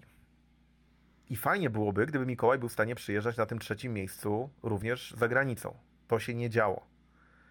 I o ile na początku było celowanie w e, główną klasyfikację WRC 2, to później już się było skupianie tylko na wynikach w Challengerze, bo tylko w tych wynikach były, były miejsca akceptowalne. Natomiast zabrakło No tak, tylko nie ukrywajmy, że ten Challenger uratował y, nie tylko Marczyka, ale też i Kajetanowicza. No, taka prawda. Wiesz co, Dosyć bolesna, bo ja, ja podchodzę... Tutaj chciałem cię o Kajtka zapytać, tak? Bo obserwujesz go od wielu, wielu lat. Przede wszystkim tak, Pamiętasz ja z Kajetanem, ja z Kajetanem, Europy. tak, ja z Kajetanem e, jestem związany z jeszcze jedną rzeczą, mianowicie tym i zawsze będę cenił jego pracę wykonaną nad sobą, że jesteśmy w tym samym wieku. I dla mnie mega inspirujące jest to, że on z roku na rok teoretycznie wydaje się lepszym driverem, lepszym może nie driverem, lepszym zawodnikiem, bo więcej widzi, ma większą świadomość i jest bardziej skupiony na tym, jaką pracę musi wykonać. E, I owszem, porównując go z zawodnikami typu Mikkelsen czy typu, nie wiem, Greensmith nawet, to to są goście, którzy mieli za sobą kariery w autach najwyższej klasy, byli zawodnikami fabrycznymi. Ok, jeden z powodu talentu, drugi z powodu e, pieniędzy, ale mimo wszystko mają za sobą karierę na dużo wyższym szczeblu. I w momencie, kiedy mówi się o nich jako realnych um, kontrkandydatach dla Kajetana, no to dajmy Kajetanowi te same możliwości i wtedy porównujmy. Z drugiej strony mamy. No dobrze, czy tylko. Nie, ma... tak, z drugiej strony. Szansa mamy... na takie możliwości jeszcze jest. A wiesz co, ja myślę inaczej. Ja myślę, że trzeba na to spojrzeć w ten sposób. Jeżeli. E... Inaczej, z kim porównujemy Kajetana? Jeżeli porównujemy go z zawodnikami typu właśnie eksfabryczni, to uważam, że to jest ślepa uliczka, że tu już z tego się nic nie wykrzesze. Ale zobaczmy, że w takiej Japonii, w bardzo trudnych warunkach pierwszego dnia i później przewidywalnych drugiego i znowu trudnych trzeciego, Kajetan był regularnie szybszy od Griazina. No, wiele rzeczy można o Griazinie powiedzieć, ale nie to, że jest wolnym szoferem. To jest gość, który jeździ flat out zawsze. W Czechach spuszcza manto lokalnym kierowcom. W Mistrzostwach Europy wygrywał rajdy. W Mistrzostwach Świata zawsze trzeba się z nim liczyć, bo nie wiadomo, co się wydarzy. I Kajetan, który wiedział, że od, do samego końca rajdu musi pojechać jak babcia, bo ma dojechać do mety, był ciągle szybszy od Griazina. I ani jeden, ani drugi nie wyglądał wolno na OS-ach. Okej, okay, Kajetan w niedzielę wyglądał wolno, ale jak sam przyznał, że to był najbardziej męczący, to był najbardziej męczący dzień w jego historii. Więc no w niedzielę to tak patrząc na czasy, no raczej regularnie ustępował Griazinowi. Bo już wiedział, że e, musi tracił, dojechać, no, ale tam kiedy, do, do, momentu, kiedy wiedział, że po prostu musi e, nawiązywać walkę, wygrywał z nim na odcinkach. I to nie była jedyna sytuacja w tym roku, kiedy z nim wygrywał, bo, bo tak. Natomiast trzeba pamiętać o tym, że metryki też się nie oszuka i e, super byłoby, gdyby Mikołaj e, mógł być takim realnym liniowym następcą Kajetana. Żeby to było tak, że ok, dobra, mamy dwóch zawodników, którzy w którymś momencie się zbliżą do swojej, do swojego poziomu i ten stary mistrz przekaże pałeczkę młodemu i pojedziemy. No tylko, że nie może to nastąpić w sytuacji, w której to Kajetan zjedzie do tych ósmych, dziesiątych miejsc w, na liście, żeby, żeby to przekazanie tej, tej pałeczki w sztafecie nastąpiło. Bardzo bym sobie życzył, żeby Mikołaj z Szymonem naprawdę dociągnęli do chociażby do tych wyników, które notował Kajetan. Mamy taką nadzieję, bo liczymy na spektakularne gdzieś tam po cichu wyniki w przyszłym roku, e, ale mam wrażenie, że trochę chyba jeszcze poczekamy, o ile w ogóle się ich doczekamy. Mówię tutaj o Mikomarczyku, ale mam takie wrażenie ja, no, Karol, ja, przepraszam, ja, ja, przepraszam, ale y, mnie bardzo rozczarowuje, bo my tu mówimy o walce Kajetana i, y, i Miko, natomiast mnie najbardziej w, tym, w całej tej sytuacji najbardziej martwi to, że na razie nie zapowiada się, żebyśmy mieli w kolejnym sezonie Junior WC polską załogę. No niestety, no, to niestety. Znaczy, bolesna mamy, mamy, mamy kandydata, który zasługuje na to bardziej niż ktokolwiek inny.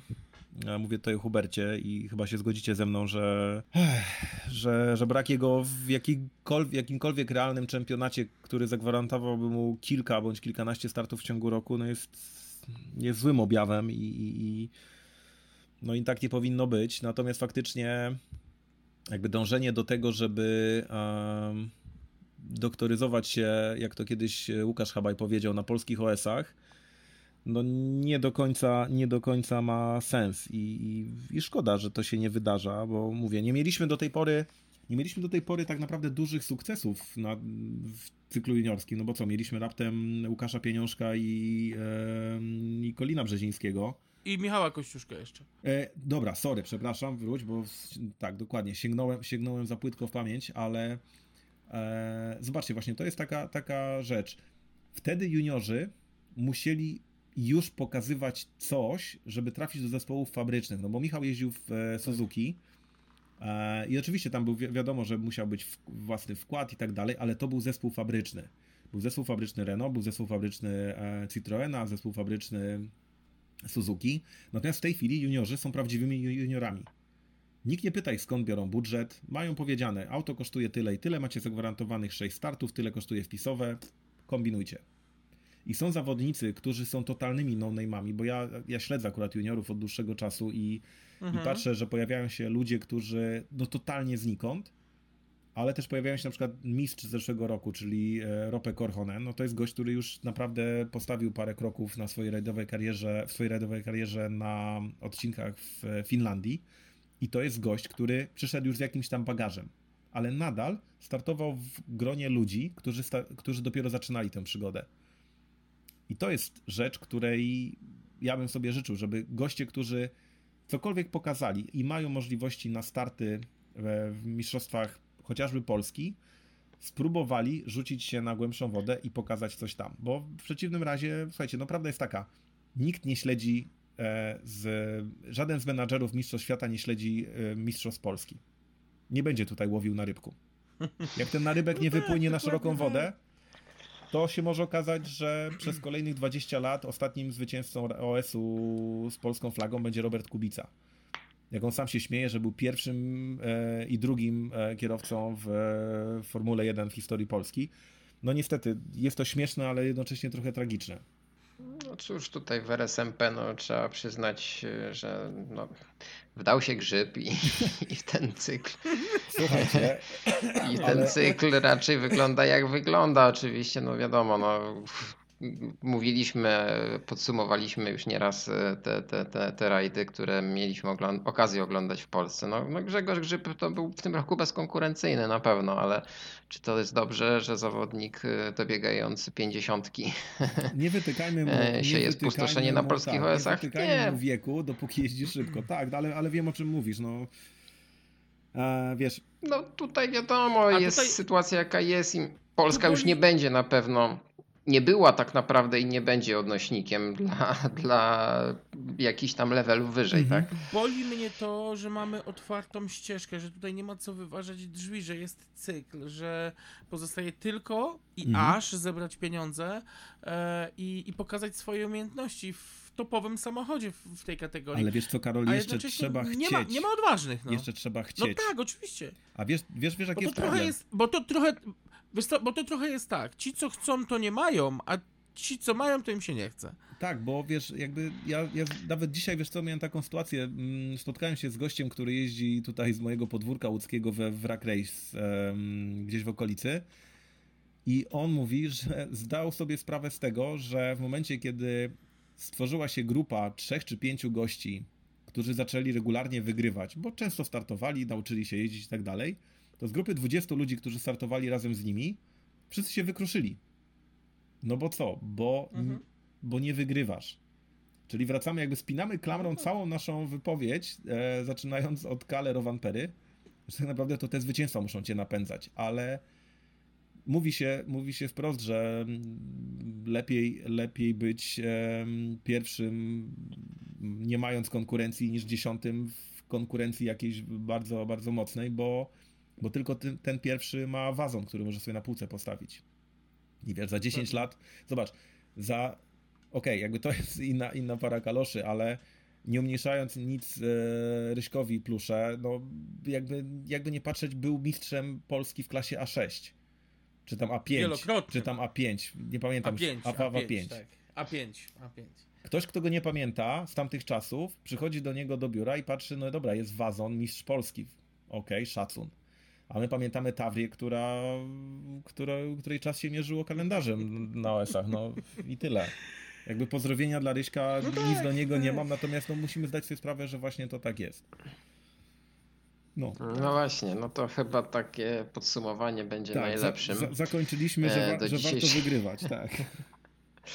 Tak, e, naszej, naszej rozmowy, naszego podsumowania. Sezon 2024 zbliża się wielkimi krokami. Już niedługo rajd Monte Carlo. Marcin, wybierasz się na, na Monte. Wybieram się na Monte i mam nadzieję, że Eee. będę w stanie y, dzielić się trochę częściej i trochę krótszymi relacjami. Zobaczymy, jak to zagra na początku, ale Spróbujemy, tak. spróbujemy, zobaczymy, co z tego To może wyjdzie. być taka niespodzianka e, i coś nowego spróbujemy wprowadzić te relacje, w te podsumowania też później, bo mam nadzieję, że no, będziesz jeszcze w stanie będziecie- coś po rajdzie nam Jak powiedzieć będziecie ciekawego. chcieli mnie słuchać, to jak najbardziej. I to tutaj, No wiesz, Oj, e, odzew, szczerze, odzew słuchaczy jest bardzo duży, więc... okej, no to, szczerze my to cię nie słuchamy, to Okej. tylko słuchacze tylko podcastu. nie wyłącza, Ale- ale- nie wyłącza mikrofonu, tak?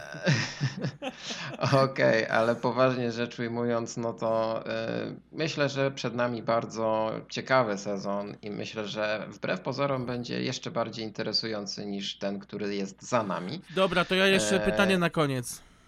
No. Podoba wam się czarna Toyota? A można poprosić o drugie pytanie?